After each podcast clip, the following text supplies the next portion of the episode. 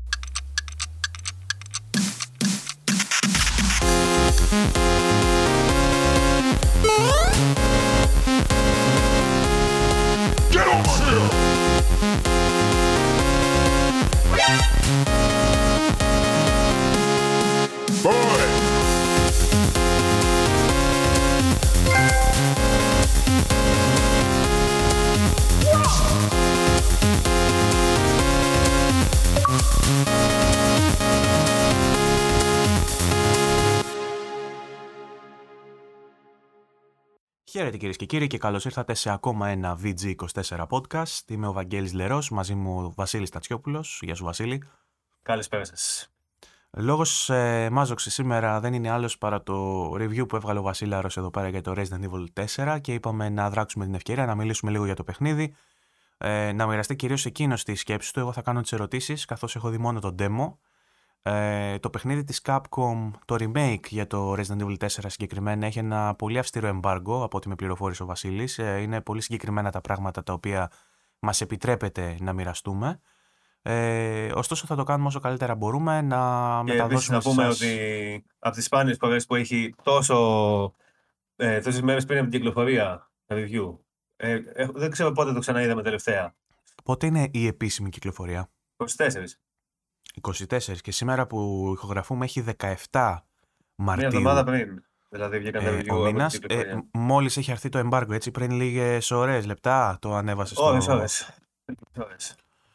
Ωραία. Ε, νομίζω του έβαλες έναν ε, αρκετά υψηλό βαθμό. Έβαλα 10. Του έβαλε 10. Δεν, ε, νομίζω ότι μετρούνται στα δύο, δάχ, στα δύο, στις δύο παλάμες σου οι φορές που έχεις βάλει 10, έτσι, ή είναι ναι, παραπάνω; Δεν, όχι, πάνω από, πάνω από δύο παλάμες δεν είναι. Δεν ξέρω αν είναι και πάνω από μία. Πάνω ναι. από μία μπορεί να είναι. Red Dead Redemption 2, The Last of Us 2, ε, τώρα αυτό. Δεν θυμάμαι τι άλλο. Έβαλε και ο Παύλος στο Metroid φέτος. Ε, ε, άσε, στο... τον, άσε τι έβαλε ο Παύλος. Εγώ λέω για σένα. Γιατί ο Παύλος Όχι, έχουμε κι άλλο δεκάρι φέτος. Ενώ έχουμε κι άλλο δεκάρι φέτος. Ναι. Ε, δεν θυμάμαι καν ποιο άλλο είχα βάλει. Δεν νομίζω. Πάνω από 10 δεν είναι σίγουρα. Δεν ξέρω αν είναι πάνω από 5.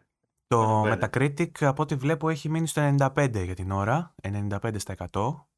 Α, δεν ε, ξέρω κάποια ώρα να μπω, τέλος πάντων. Ε, τσεκάρε το άμα θες ξανά, αλλά τι, πριν ανοίξουμε το... Α, 93 έχει τώρα. Α, έπεσε λίγο, ε, 93. Ε, αυτό είναι τις πρώτες ώρες ας πούμε, που βγήκαν τα πρώτα reviews. Όπως και να έχει, μιλάμε για παιχνίδι πάνω από το 9, άρα αυτομάτως μιλάμε για ένα από τα καλύτερα παιχνίδια ε, επιβεβαιωμένα του 2023. Ε, γίνεται και λόγος ε, για το ποιόν του παιχνιδιού όσον αφορά ε, την ιδιότητα του remake που έχει και το κατά πόσο μπορεί να συμπεριληφθεί στα καλύτερα παιχνίδια της χρονιάς ένα remake. Είδα Ωραία, σε κάποια... ξεκινάς έτσι. Σε κάποια σχόλια, ας πούμε. Ναι, τώρα θα μου πεις. Είδα και το Δάνι για παράδειγμα που σου είπε. Θα το πούμε ότι, και αυτό για το Last of Us. Ναι. Ε, θα το πούμε και αυτό. Το Last of Us Part 1 ας πούμε δεν ναι. βαθμολογήθηκε ναι. το ίδιο ψηλά ενώ το Resident Evil βαθμολογήθηκε γιατί το Resident Evil 4 που είναι remake όπως είναι και το The Last of Us Part 1 ε, το, το προσεγγίσαμε με, έτσι, με πιο θετική σκοπιά ενώ το Last of Us με πιο επικριτική γιατί δηλαδή κρίναμε το ότι δεν είχε αρκετές αλλαγές και είχε αρκετές αλλαγές στο Resident Evil 4 για να το διαφοροποιήσει από αυτό. Θα τα πούμε, θα τα πούμε αυτά. Ε, ναι. να ξεκινήσουμε με αυτό που είπες αν τα remake μπορεί να είναι καλύτερα παιχνίδι της χρονιάς και να πάμε στο Metacritic ε, να βάλουμε τη λίστα των καλύτερων παιχνιδιών του 2023 με βάση την βαθμολογία. Και είναι αυτή τη στιγμή πρώτα, ή τουλάχιστον λίγο πριν που ήταν 95 το Resident Evil, τώρα μπορεί να έχει αλλάξει. Όχι, μάλλον έτσι είναι ακόμα. Τέλος πάντων. Πρώτο είναι το Metroid Prime Remastered. Δεύτερο είναι το Resident Evil 4 στο PS5. Μετά ήταν τότε τουλάχιστον, δεν ξέρω τώρα πώς έχει δημορφωθεί, αλλά περίπου ίδια θα είναι. Μετά ήταν το Witcher 3 για Xbox Series X μετά το Tetris Effect Connected και το PS5, μετά το Resident Evil 4 για Xbox, μετά το Resident Evil 4 για PC, μετά το Persona 4 Golden, μετά το Pistol Whip για το VR, μετά το Dead Space και τελευταίο, δέκατο, στα 10 καλύτερα της χρονιάς μέχρι τώρα, το μοναδικό που δεν είναι remake port, το Hi-Fi Rush. Όλα τα από πάνω είναι remake, port, remaster, τέτοια φάση. Κανένα άλλο δεν είναι καινούργιο παιχνίδι. Οπότε ξέρω εγώ, μάλλον σιγά σιγά θα πούμε Άρα ε, δημιουργούνται λες κάποια μοτίβα, αν θες. Ε, ότι, είναι τώρα, ναι.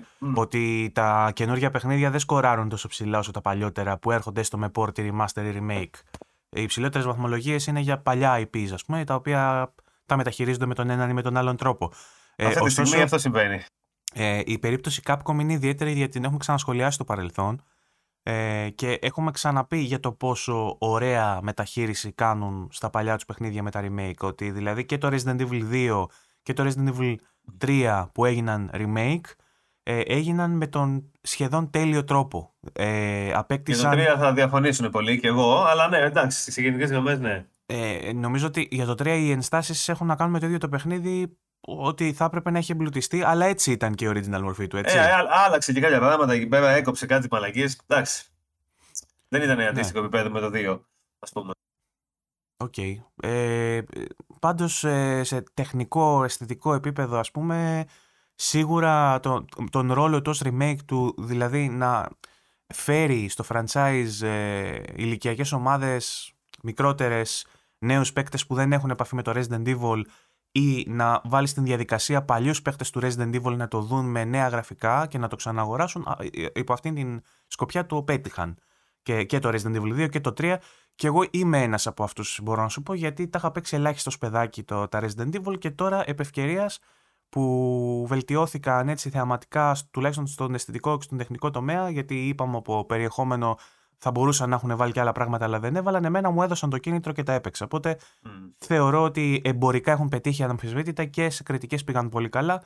Το Resident Evil 4 λοιπόν πατάει πάνω σε αυτό, σε αυτό το mini legacy που έχουν αυτά τα δύο ε, προηγούμενα remake που πήγαν πολύ καλά υπό αυτές τις ε, ε απόψεις που μόλις ε, ανέλησα ε, και προσπαθεί να κάνει ένα βήμα παραπάνω και νομίζω ότι για να έχεις βάλει εσύ τον βαθμό που έχεις βάλει εντόπισες πράγματα που κάνουν το ένα βήμα παραπάνω, έτσι. Ναι, ναι, πολλά βήματα. Για αρχή, και... θες, θες να μας πεις δύο λόγια για το ίδιο το παιχνίδι, ε, mm. πώς συνδέεται με τα προηγούμενα, ε, ε, αν μπορεί κανείς να το παίξει μόνο του, ξέρεις κάποια βασικά πράγματα για λοιπόν, να ναι. δούμε ως remake τι αλλάζει μετά. Μπορεί σίγουρα να το παίξει κάποιος μόνος του, σίγουρα, χωρίς να έχει την παραμικρή ιδέα για το τι συμβαίνει στο franchise. Το franchise γενικά το Resident Evil είναι περίπλοκο το story. Άμα το ακολουθήσεις το story όλο, το timeline του Resident Evil είναι πολύ περίπλοκο. Ποιος έκανε τι, πού ήταν ο Λίον τότε, πού ήταν η Jill, πού ήταν ο Τάδε, τι έκανε αυτός, τι είναι αυτό. Είναι πολλά πράγματα. Αλλά τα περισσότερα παιχνίδια στέκονται μόνα τους. Α πούμε το Resident Evil 4 είναι ότι ένας τύπος, ε, εκπαιδευμένος, ξέρω εγώ, στρατιώτης πράκτορας Τάδε, ο Λίον, το στέλνουν να πάει να πάρει την κόρη του Προέδρου, τον είπα, που έχει απαχθεί. Και πάει σε ένα χωριό και... Πάντως, ξεκινάει σαν τσίρκο κατευθείαν. Δεν περιμένει όπως τα άλλα να γίνει τσίρκο ναι. στο τέλος. Εδώ, εδώ ξεκινάει ναι, σαν ναι. τσίρκο. Δηλαδή, έχει το εισαγωγικό που δείχνει τον Λίον να έχει πάει στον πρόεδρο των Ηνωμένων Πολιτειών ή δεν ξέρω αν είναι Ηνωμένων Πολιτειών, σε έναν πρόεδρο τέλος πάντων, ε, ο οποίος του λέει: Θέλω να μου σώσει την κόρη και αυτός είναι με σκημένο το κεφάλι σε φάση Δεν θέλω, αλλά θα το κάνω. Και μετά αμέσως έχει το σκηνικό στο αμάξι που πάει άλλος να κατορίσει έξω και λέει κάτι ατάκες του στυλ. Δεν θυμάμαι τι ακριβώς λέει. Κατευθείαν, τελείως γελίο, ναι, από το πρώτο δευτερόλεπτο. Και αυτό ήταν και ενδιαφέρον τότε. Τέλος πάντων, το παιχνίδι αυτό είναι. Το story στέκεται μόνο του, παιδί μου. Πάει αυτός να σώσει την κόρη του Προέδρου και είναι εκεί πέρα κάτι τύποι ξέρω εγώ, που έχουν μολυνθεί από κάτι και έχουν γίνει σαν ζόμπι, αλλά μιλάνε, ας πούμε, και είναι. Έχουν, μια, μικρή, μια μικρή επαφή ας πούμε, και μια νοημοσύνη. Ναι, χρησιμοποιούν όπλα, απλώς φαίνονται κάπως σαν υπνοτισμένοι, ας πούμε. Σαν να τους έχει κάποιος ε, κάνει πλήση εγκεφάλου με κάποιον ιό και να, να λειτουργούν με ένα perfect τρόπο. Αλλά ξέρεις που είναι όπλα, εργαλεία μιλάνε κανονικά, δεν είναι δηλαδή ε, brains φάση. Ναι, ναι, ναι. Και τέλος πάντων αυτό στέκεται μόνο του. Πας εκεί πέρα και είναι μια αυτοτελής ιστορία, ας πούμε, που γίνεται αυτό, ξεκινάει εκεί και τελειώνει κάπως, ας πούμε, και στέκεται σαν ξεχωριστό επεισόδιο. Τώρα, άμα ακολουθείς το Resident Evil, βλέπεις χαρακτήρες από τη σειρά που τους ξέρεις, βλέπεις αναφορές γενικότερα, συνδέεται με κάποιους τρόπους και στα, με τα άλλα παιχνίδια. Και το remake έχει μάλιστα κάνει κάποιες προσπάθειες να το συνδέσει καλύτερα ε, με το γενικότερο story. Χρησιμοποιώντας κάποια πλάνα από τα remake τα προηγούμενα στην εισαγωγή, όχι, αυτό όχι, όχι, έχει αλλάξει κάποια πράγματα στο σενάριο. Mm-hmm. Τα οποία ε, θεωρούνται spoiler, δεν μπορείς να μιλήσεις ναι, για αυτά; Ναι, ναι. Και δεν θα έλεγα mm. ούτως ή άλλως χωρί guidelines, γιατί εντάξει είναι λίγο too much. Mm. Αλλά ναι, έχει κάποιες αλλαγές που προσπαθεί να τα συνδέσει καλύτερα με τα άλλα παιχνίδια. Τέλος πάντων, μικρές αλλαγές, δεν είναι κάτι τεράστιο. Αλλά όντως. Ε, Αυτές οι αλλαγές έχουν να κάνουν με την εξιστόρηση του ίδιου του παιχνιδιού ή έχει ας πούμε, κάποια intermissions που χρησιμοποιεί πράγματα έχει από τα προηγούμενα νέες παιχνίδια; Νέες σκηνές. Καινούργιες σκηνές. Νέες σκηνές που δεν τις έχουμε δει στο original παιχνίδι. Οπότε Όχι. έχουμε το πρώτο bullet point, αν θες, ε, βελτιώσεων ή αναβαθμίσεων ναι, σε σχέση ναι. με το original. Υπάρχουν νέες σκηνές μέσα. Μετά έχει ενδιαφέρον αυτό που είπες τώρα, ότι ήταν τελείως γελίο. Όταν βγήκε το Resident Evil 4, το τρίτο ας πούμε, ε, έκανε ένα άλμα σε σχέση με το δεύτερο. Το δεύτερο ήταν ε, ένα παιχνίδι τρόμου, περιορισμένος σε ένα ε, αστυνομικό τμήμα και τέτοιο. Στο, στο 4 έχει και αγιοτύπο με την καπαρτίνα, ο Toxic Avenger, με την καπαρτίνα και το, το Launcher εδώ πέρα με τη συνεργασία. Ήταν τελείως ξαφνικά, δηλαδή, παρόλο που και στο 2 είχε τον άλλο με την καπαρτίνα και το καπέλο, στο 3 έγινε λίγο πιο action η φάση, γενικά, ε, και λίγο πιο υπερβολικό το concept, ας πούμε. Αλλά ναι. το 4 το πήγε πολλά βήματα παραπάνω. Ξαφνικά. Mm-hmm. Είχε χιούμορ το 4, ήταν φωτεινό το παιχνίδι, δεν ήταν ξέρω, σε ένα, στην πόλη το βράδυ, ήταν στο χωριό, μιλούσαν οι άλλοι. Περιορέξιος βέβαια θα σου πω έτσι. Γιατί για παράδειγμα, εγώ που δεν είχα καμία επαφή με το Φραντσέσ, το 4 βέβαια το είχα δει λίγο σε φίλους μου παλιότερα. Καμία επαφή. Τετραγωνάκια έβλεπα τότε, τώρα είναι ε, ασύλληπτη διαφορά. Ε, δεν μπορώ να πω ότι το προτιμώ. Και από ναι, το demo, κόσμος, από το demo οι πρώτες μου εντυπώσεις ήταν ότι ακριβώς επειδή αλλάζει αυτό το concept και χρησιμοποιεί νομίζω ή την ίδια μηχανή ή, την ή με κάποιες αναβαθμίσεις αυτή που χρησιμοποιούσε τα προηγούμενα, αν δεν κάνω λάθος. Η ίδια ε, είναι σίγουρα η δικά της. Μάλλον έχει πάρει κάποιες αναβαθμίσεις. Φαίνεται πιο θολό. Ε, είναι και, λίγο θολό. Ναι, ε, πολύ ας πούμε, με, τον, με τον Παύλο τσακωθήκαμε στα σχολεία γιατί έχει... διαφωνούσε. Αλλά έχει... έχει... έχει πολλά πράγματα τα οποία αλλάζουν. Δηλαδή, ε, έχει αυτό το chromatic aberration που το λέει lens distortion. Το οποίο εγώ όταν το έκλεισα είδα μια μικρή διαφορά, αλλά και πάλι ε, έχει πρόβλημα με το aliasing που δεν είναι τόσο έχει έντονο. Με, με το aliasing ε, έχει θέμα, όντως. Πηδάω λίγο, πηδάω λίγο στα τεχνικά. Απλά θέλω να. Ε, εκεί που θέλω. Έρχομαι εδώ αναγκαστικά γιατί ήθελα αρχικά να σου πω ότι η, η εικόνα του παιχνιδιού, αισθητικά μόνο, στα πρώτα δύο remake, δηλαδή στο 2 και το 3, Εμένα με είχε εγωιτεύσει πάρα πολύ αυτό που έμπαινε στη Raccoon City, τη σκοτεινή, τη βρεγμένη από τη βροχή, ας πούμε, τα, τα, τα πατώματα κάτω, ναι, ναι. τα, τα νέων ε, φώτα να αντανακλώνται πάνω στις γυαλιστερές επιφάνειες και στις λιμνούλες. Ε, εμένα με είχε εντυπωσιάσει αυτό. Και όταν άνοιξα να παίξω τον demo και διόρθωσέ με αν έχει αλλάξει κάτι στο final build, γιατί έχω δει μόνο τον demo, ε, γύρισα την κάμερα ας πούμε, να δω τον Λίον και είδα ότι τα χαρακτηριστικά του προσώπου ήταν πιο θολά. Υπήρχε έντονο aliasing στο βάθος. Παρ' όλα αυτά, ναι. υπήρχε ένα πολύ μεγαλύτερο ε, distance στον ορίζοντα. Έβλεπες πολύ πιο μακριά και θεωρώ ότι με δεδομένη τη μηχανή γραφικών και τα τεχνικά χαρακτηριστικά που έχουν οι κονσόλες έπρεπε κάπως για να έρθουν οι ισορροπίες και με το frame rate να έχουμε κάποιες εκπτώσεις ενδεχομένως. Αλλά η γενική εικόνα είναι αυτή, ότι δεν το βλέπω τόσο γυαλισμένο και τόσο κρίσταλο όσο βλέπω το 2 και το 3. Ισχύει αυτό και στο τελικό; Ε, συμφωνώ ότι είναι πιο θολή η εικόνα από σε σχέση με τα προηγούμενα. Όχι σε σχέση με τα προηγούμενα, ανεξάρτητα με τα προηγούμενα. Πιο θολή εικόνα από αυτό που θα περίμενες ναι. να είναι. Είναι πιο θολή εικόνα. Έχει όντως aliasing, δηλαδή ας πούμε, σε κάποιες στιγμές ε, μπορεί να τύχει να βλέπεις για παράδειγμα κάτι όπως μια γέφυρα ή μια σκάλα σε μια απόσταση και να φαίνονται οι γραμμές λίγο σαν να κάνουν ε, σκαλάκια. Ε, ναι, το ίδιο ναι, κάνει ναι. ας πούμε και η φράτζα του Λίον, αν και υπάρχει μια επιλογή που το λέει hair strands, πώ το λένε, που μπορείς να ανοίξεις για να έχει καλύτερα μαλλιά ο Λίον, ας πούμε. Ε, αλλά, ρίχνει το performance αυτή η επιλογή. Ρίχνει το performance, ναι, για να έχει καλύτερες τρίχες. Δηλαδή, άμα είχε και τρίχες στη μασχάλη, δηλαδή θα πέφτε κι άλλο, ξέρω τι καταλαβαίνω πώς. Και τέλος πάντων είναι όντως το λόγο, έχει όντως aliasing, αλλά ε, Α πούμε, καταρχάς αυτό που λες ότι είναι πιο εντυπωσιακό το άλλο επειδή είναι στην πόλη και στην, ε, στα μαγαζιά με τον νέο και αυτά. Ναι, αλλά το 4 έχει περισσότερες περιοχές. Έχει δηλαδή, μεγαλύτερη ποικιλία σε assets. Δηλαδή θα πας πρώτα στη, στο χωριό, ξέρω εγώ, και θα δεις το χωριό αυτό. Μετά θα δεις το ίδιο χωριό με βροχή και νύχτα, ξέρω εγώ, και φωτιές. Μετά θα μπεις στο κάστρο, μετά πας σε κάτι υπόγεια εργαστήρια, ξέρω εγώ. Μετά έχει μέσα στο κάστρο, έξω από το κάστρο, έχει σκηνικά που είναι σαν του village μέσα, με παιδί μου, με πίνακες γραφική και τέτοια, ξέρω εγώ. Έχει διαφορετικές τοποθεσίες, πολύ διαφορετικές μεταξύ τους. Ε, έχει κάποια εφέ που είναι, είναι ωραία και πολύ εντυπωσιακά. Για παράδειγμα, η ομίχλη είναι πάρα πολύ ωραία, ειδικά μέσα, μέσα σε εσωτερικούς χώρους. Mm-hmm. Όταν μπαίνεις σε ένα δωμάτιο μεγάλο του κάστρο, ας πούμε, και όλο το πάτωμα είναι καλυμμένο με ομίχλη. Και okay. μέσα εκεί έχει εχθρούς, είναι πάρα πολύ εντυπωσιακά. Και volumetric, υποθέτω, ναι, ναι, όλα, όλα.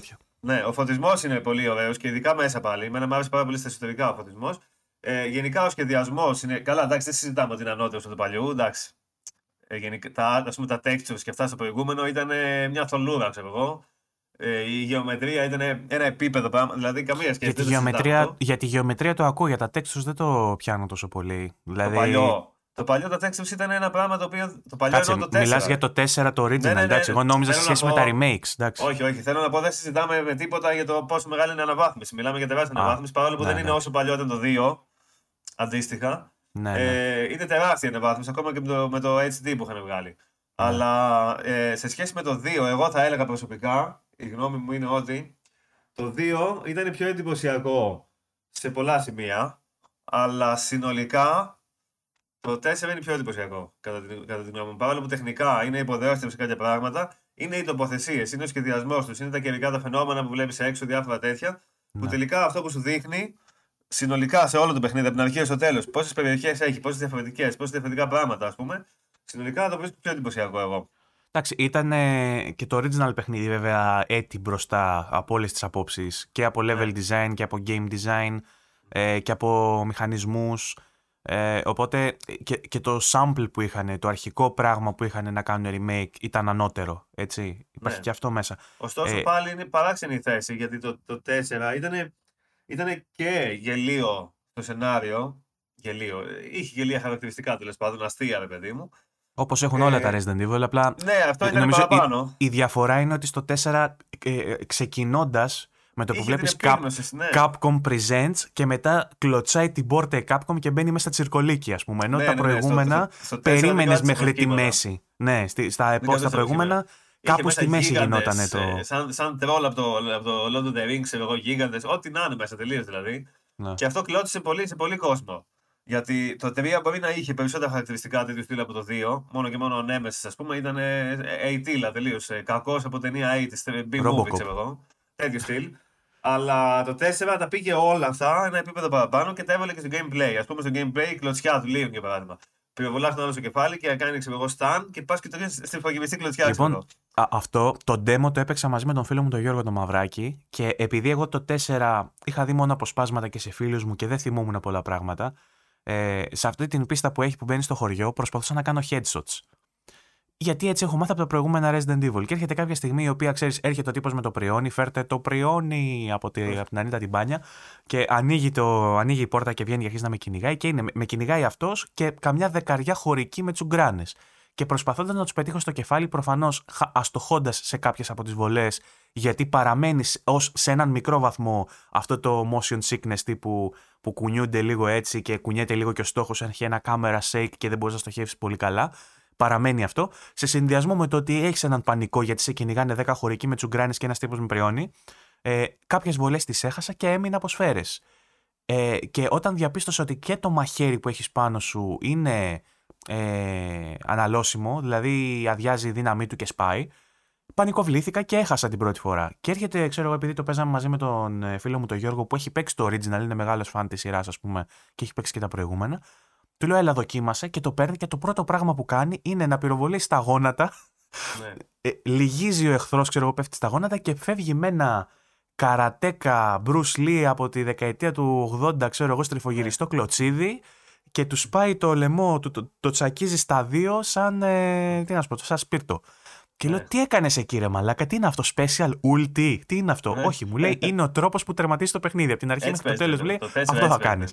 Μμμ. Και όντως στη συνέχεια ο τύπος τον είδα να συνεχίζει σκοτώνοντας έναν ε, μία προς μία όλες τις γριούλες με τις τσουγκράνες οι οποίες είχαν αυτή την πλήση εγκεφάλου, πυροβολώντας πρώτα στα γεμάτα αρθρίτιδα γόνατά τους, να τις ξαπλώσει κάτω και στη συνέχεια κλωτσίδι στο κεφάλι ή ξέρω εγώ κάποιο άλλο. Έχει κι άλλα Take τέτοια down. ωραία. Είναι Πιάνει- ένα. Τους πιάνει από πίσω και τους κάνει body slam σαν παλαιστής. τέτοιο έτσι. Ναι, έχει πολλά εξωφρενικά τέτοια, τα οποία ε, είναι ακόμα ένας λόγος που ενισχύει αυτό που είπαμε στην αρχή, ότι από την αρχή το παιχνίδι κλωτσάει την πόρτα και μπαίνει μέσα τσι, τσιρκολίκη. Σε φάση ήρθα εδώ να Ναι, μασίσω είναι- είναι τσίχλα σαν- σαν- σαν- και ναι, να τέτοιο κλωτσίσω στυλ. γόνατα. Είναι τέτοιο στυλ ακριβώς. Ναι. Σαν ταινία, ξέρω εγώ, 80s, 90s, ας πούμε, action movie με ο κακός. Είναι ακριβώς αυτό το στυλ. Επίτηδες δηλαδή και τα προηγούμενα ήταν έτσι. Αλλά τα προηγούμενα κάπως προσπαθούσαν να, να μην είναι έτσι.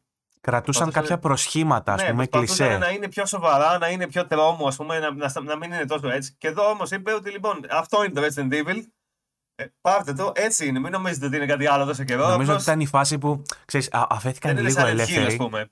Φτιάξανε, φτιάξανε τα τρία πρώτα, προσπάθησαν να κρατήσουν μια τυπική αληθοφάνεια. Είδαν ότι ο κόσμος ενδεχομένως γούσταρε την κορύφωση στα προηγούμενα και λέει: Ναι, λοιπόν, θα φεθούμε λίγο πιο ελεύθεροι. Κάνουν το 4, βλέπουν ότι ο κόσμος μάλλον το αποθεώνει, γιατί το 4 έχω την εντύπωση ότι θεωρείται το ανώτερο από Ναι, τα παντού Resident και Evil. σε, κριτ- σε κριτικές και Οπότε παντού, ναι. μετά λένε Α, σας άρεσε λοιπόν κουφάλες. Πάρτε το 5. και θυμάστε όλοι τι Δυστυχώς. έγινε στο 5. Δυστυχώς δεν πέτυχε μετά, ναι. ναι. Δυστυχώς, ναι. Ε, για για κάποιους έτσι. Εμένα μου άρεσε πάρα πολύ γιατί ήμουν χέστη, περισσότερο εμένα μου άρεσε χέστη. το 5, να σου πω την αλήθεια. Και το πέντε έπαιξα μου ως άρεσε. ένα action shooter, ας πούμε, Ναι, και ναι, το, και εμένα. το γούσταρα. Ως ένα, Αλλά- ένας, ένα co-op action shooter, εγώ πέρασα ωραία, μου άρεσε. Αλλά εντάξει, ήταν πολύ κατώτερο από, τα, από αυτό που περίμενες. Μετά το 4 δηλαδή. ναι. Anyway, πίσω στο 4. Ναι, Πάμε, πάμε πίσω στο 4. Ε, υπάρχουν λοιπόν αυτά τα τσιρκολίκια. Ε, ναι υπάρχει και, το, το κλισέ με τα κλωτσίδια. Ε, αλλά γενικά υπάρχει. Για την ιστορία είπαμε για λόγους spoiler δεν μπορούμε να επεκτείνουμε άλλο. Θα πούμε κάποια πράγματα, Υπάρχουν ναι. άλλα στοιχεία όμως που θες να, να αναφέρεις οπωσδήποτε για το πώς εμπλουτίζεται σε σχέση με την αρχική πολλά, εμπειρία; πολλά. Πάρα Για πολλά. πες. Καταρχάς να πάμε για τη μάχη. Η μάχη ε, και στο παλιό και σε αυτό είναι μάλλον το καλύτερο δείγμα. Που, υπ- όχι μάλλον, είναι το καλύτερο δείγμα action τρόμου, ας πούμε.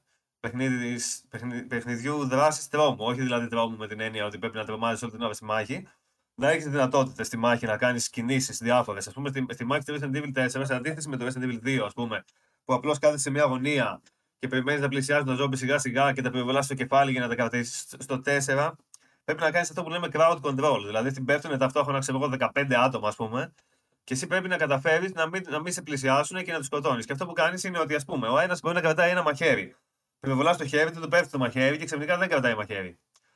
Μετά ο άλλο δίπλα μπορεί να σου επιτεθεί ταυτόχρονα και εσύ να τον πυροβολήσει στο κεφάλι, κλωτσιά, γυριστή, αλλά να, να το κάνεις αυτό στο κατάλληλο σημείο, ώστε με την κλωτσιά τη γυριστή να πετύχεις και άλλους μαζί. Όχι μόνο αυτόν.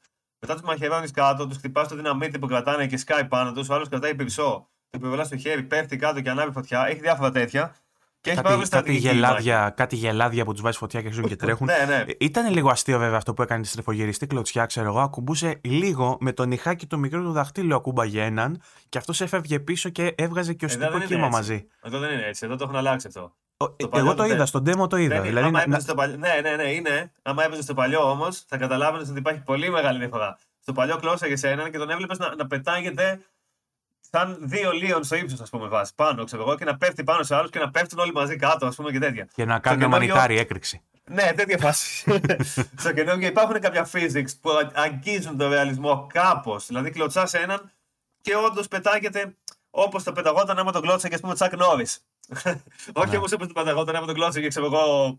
Ένας δεινόσαυρος, ας πούμε. ε, εξακολουθεί να είναι σαν B-movie, ας πούμε, αλλά δεν Ναι, είναι ναι, και ναι, ναι. Bollywood. Δεν είναι Bollywood, είναι ας πούμε. B-movie, ναι, αλλά δεν ξεφεύγει εντελώς από το ρεαλισμό. Εντελώς δηλαδή. Δηλαδή να πετάς έναν και να φεύγει, ξέρω εγώ, 100 μέτρα μακριά, ας πούμε. Εντάξει, δεν έχει τέτοια πράγματα.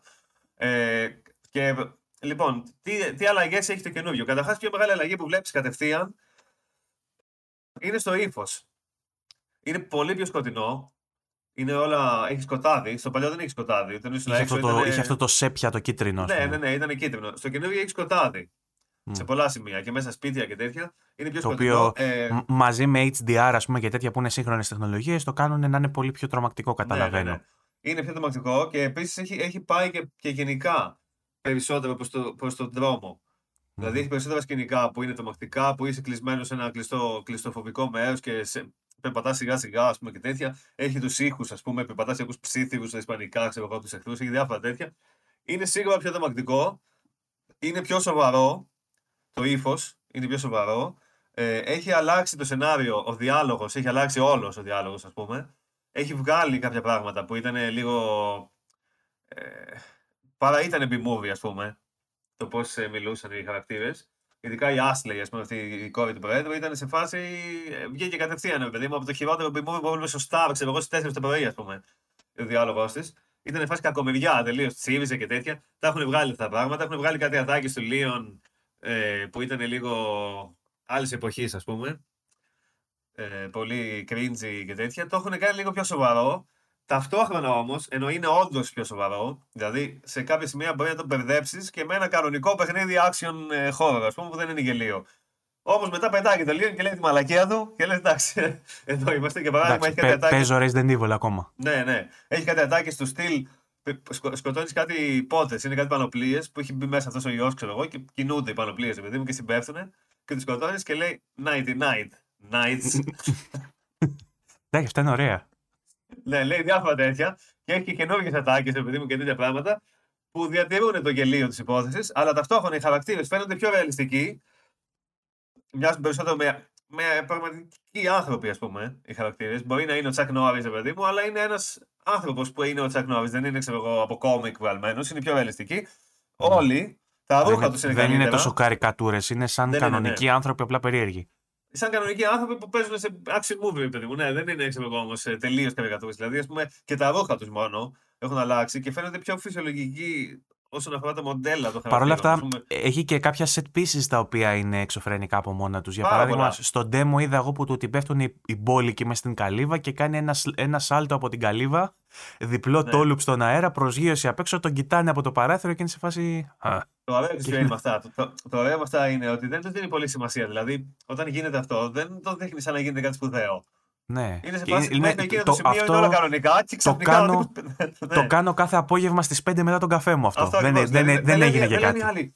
Ω, μαλάκα, τι έκανε. Σε φάση πολεμάζουν τον boss. Ε, έχουν βγάλει τα quick time events πλέον. Παλιά στο παλιό είχε συνέχεια να πατάς, σου έβγαζε πάντα χ και τετράγωνο, ξέρω εγώ. Πάντα χ και κύκλο, πάντα τέτοιο, διάφορε μαλακές.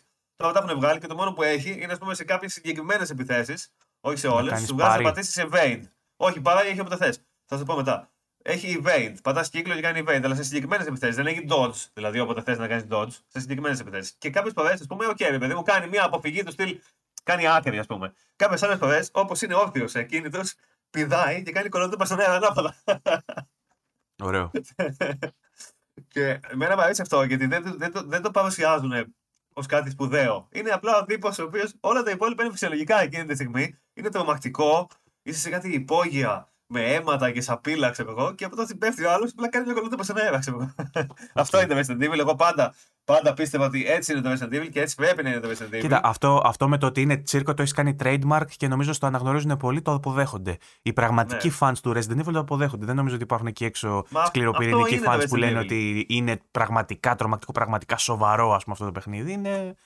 Ε, αυτό είναι σαν 80s movie με zombie ας πούμε το οποίο ναι. ε, προσπαθεί να ισορροπήσει μεταξύ του τρόμου και της καλτήλας Και slash ξέρεις ε, τι γίνεται, καφρίλας. Μπορεί να αισθητοποιήσει. Μπορεί. Δεν είναι ότι επειδή είναι γελίο και αστείο δεν είναι τρομακτικό. Για παράδειγμα, το Resident Evil 4 ε, δεν έχει τον τρόμο του στυλ Silent Hill, ας πούμε, το ψυχολογικό τρόμο ή αυτό το που νιώθεις συνέχεια μια απειλή. Έχει άλλο Κλειστοφοβικό στυλ. ας πούμε και... Ναι, ας πούμε, έχει για παράδειγμα τρόμο του στυλ. Στην πέφτουν ταυτόχρονα 15 άτομα και το Resident Evil 4, το remake κιόλας, δεν έχει, η Capcom δεν αποφάσισε να το κάνει τελείως action, οπότε δεν σου δίνει δυνατότητα για παράδειγμα να κάνεις dodge ή να σπρώξεις έναν εχθρό με τα χέρια σου. Σου δίνει Μμμ. συγκεκριμένες κινήσεις. Το οποίο σημαίνει ότι όταν έρχονται οι εχθροί κατά πάνω σου, δεν μπορείς, ας πούμε, όποτε θέλεις να κλωτσίσεις και να πέσουν όλοι κάτω ή να κάνεις μια κολοτούμπα και να αποφύγεις. Μπορείς απλώς να τους σημαδεύεις έναν έναν και να τους πυροβολά. Αν τα πας καλά σε αυτό, σου δίνει επιπλέον δυνατότητες να τους κάνεις περισσότερα πράγματα. Οπότε παραμένει αυτή η ένταση που έχουν αυτά τα παιχνίδια τρόμου, τα action.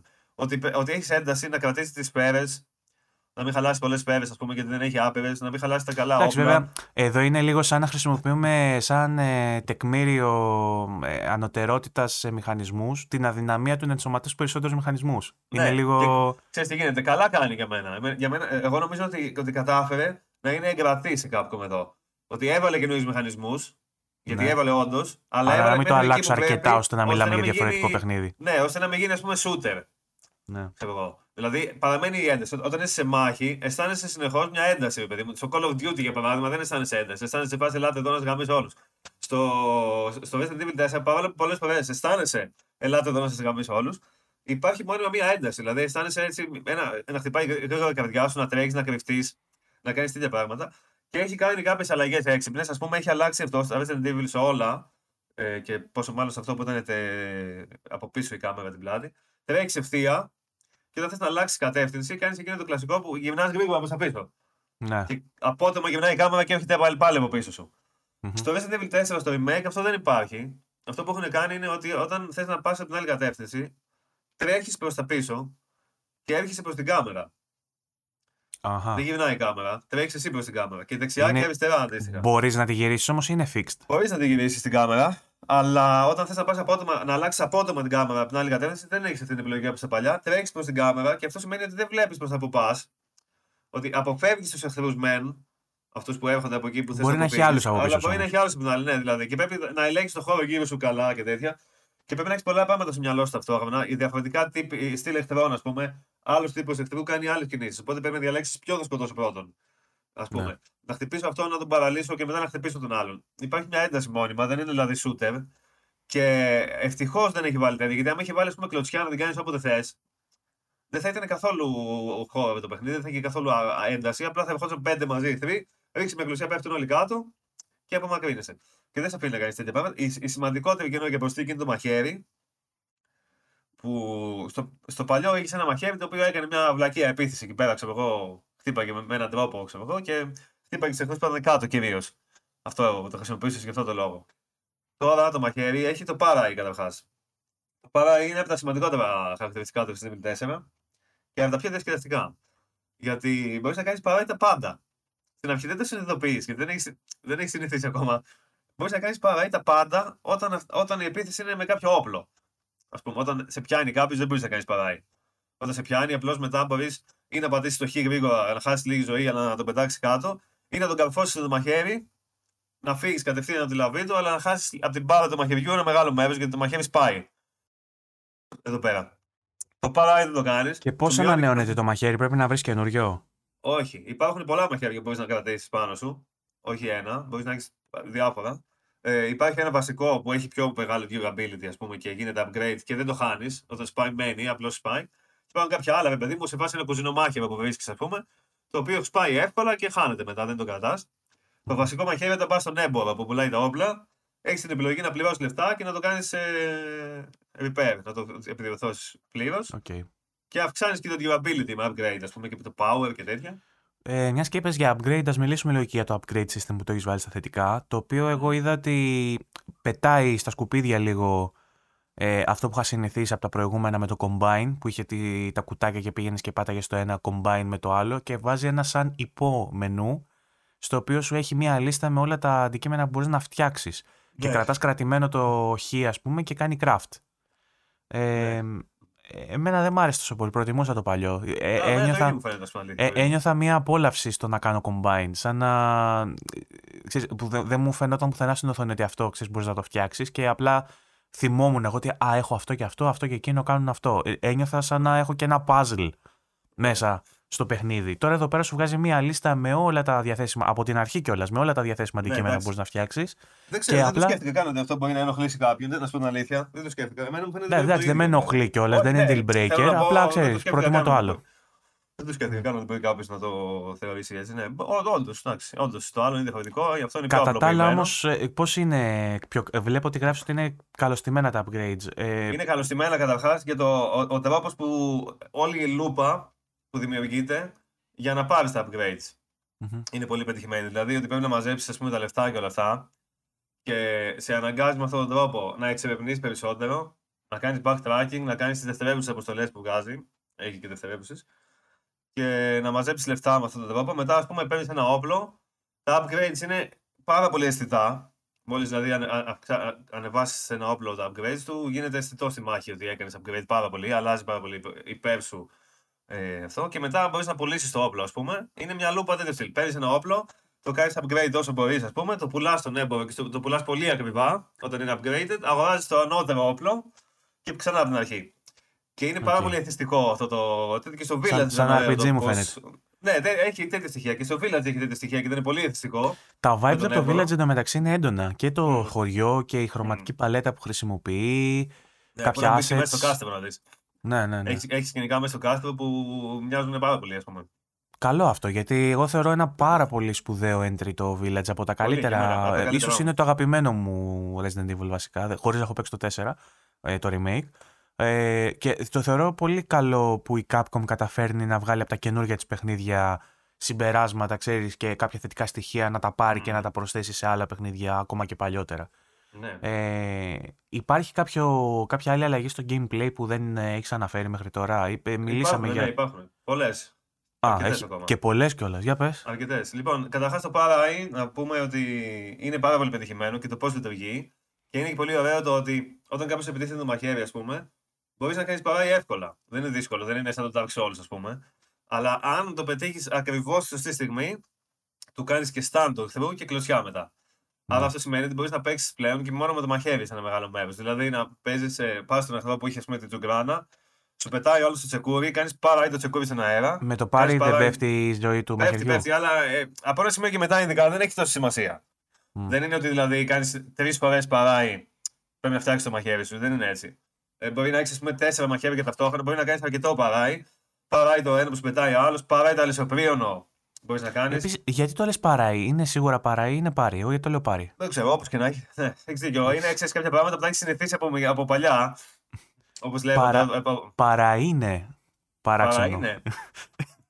Έτσι όπως τα ακούω. δεν ξέρω. Ε, ε, ε, γράψτε μας στα σχόλια εσείς πώς το γράφετε; Πάρει ή παράει; Είναι τα κλασικά αυτά που ξέρεις, επειδή παίζαμε με video games μικροί, χωρίς να ξέρουμε αγγλικά κιόλας. Ναι. Ε, κάποια πράγματα τα έλεγες κάπως. Ναι, έχω και εγώ τέτοιες λέξεις. Έχω και εγώ Και τα τέτοιες λες λέξεις. ακόμα και σε φάση μάλακα αυτό δεν είναι λέξη. Δεν ξέρω καν το parry είναι σωστό να σου πω την αλήθεια. Τέλος πάντων, δεν είναι. Οκ, απ- απο- απ- απ- απόκρουση. Πώς κατά λέγε στα ελληνικά. Ναι, οκ, εντάξει. Ε, αυτό είναι μια πολύ σημαντική νέα προσθήκη. Αλλάζει πάρα πολύ πολλά πράγματα και επίσης αλλάζει πάρα πολύ ένα boss. Που στο παλιό το boss αυτό ήταν μόνο quick time event. Σε φάση ήταν ένας με μαχαίρι και εσύ με μαχαίρι και πάτα quick time event όποτε σου έβγαζε. Ενώ τώρα είναι κανονική μάχη, ας πούμε, με αυτόν. Δηλαδή παίζεις Ναι. κανονικά με τα μαχαίρια. Κάνεις παράει το δικό του και χτυπάει αυτός και τέτοια. Μετά έχεις stealth. Άλλη μεγάλη προσθήκη είναι το stealth. Στο παλιό δεν υπήρχε καθόλου ούτε έσκυβη ούτε τίποτα. Εδώ έχεις stealth το οποίο λειτουργεί όντως. Δεν είναι δηλαδή ότι απλώς σκύβεις. Σε κάποια σημεία μπορείς να κάνεις κανονικά stealth. Δηλαδή μπαίνεις από το παράθυρο και βγαίνεις πίσω από τον εχθρό και του κάνεις stealth kill με το μαχαίρι. Ξέρω εγώ, και άμα σε βρούνε σε κάποιες περιπτώσεις μπορεί να κάνουν συναγερμό ας πούμε, και να έρθουν και άλλοι να στην πέσουν. Δηλαδή έχεις όντω την επιλογή να, να πας κρυφά ε, και να σώσεις σφαίρες με αυτόν τον τρόπο. Δηλαδή να μην χρειαστεί να πυροβολήσεις εχθρού να πεπα... ή, ή να περάσεις απλώς ή να τους σκοτώσεις και με stealth kill από πίσω.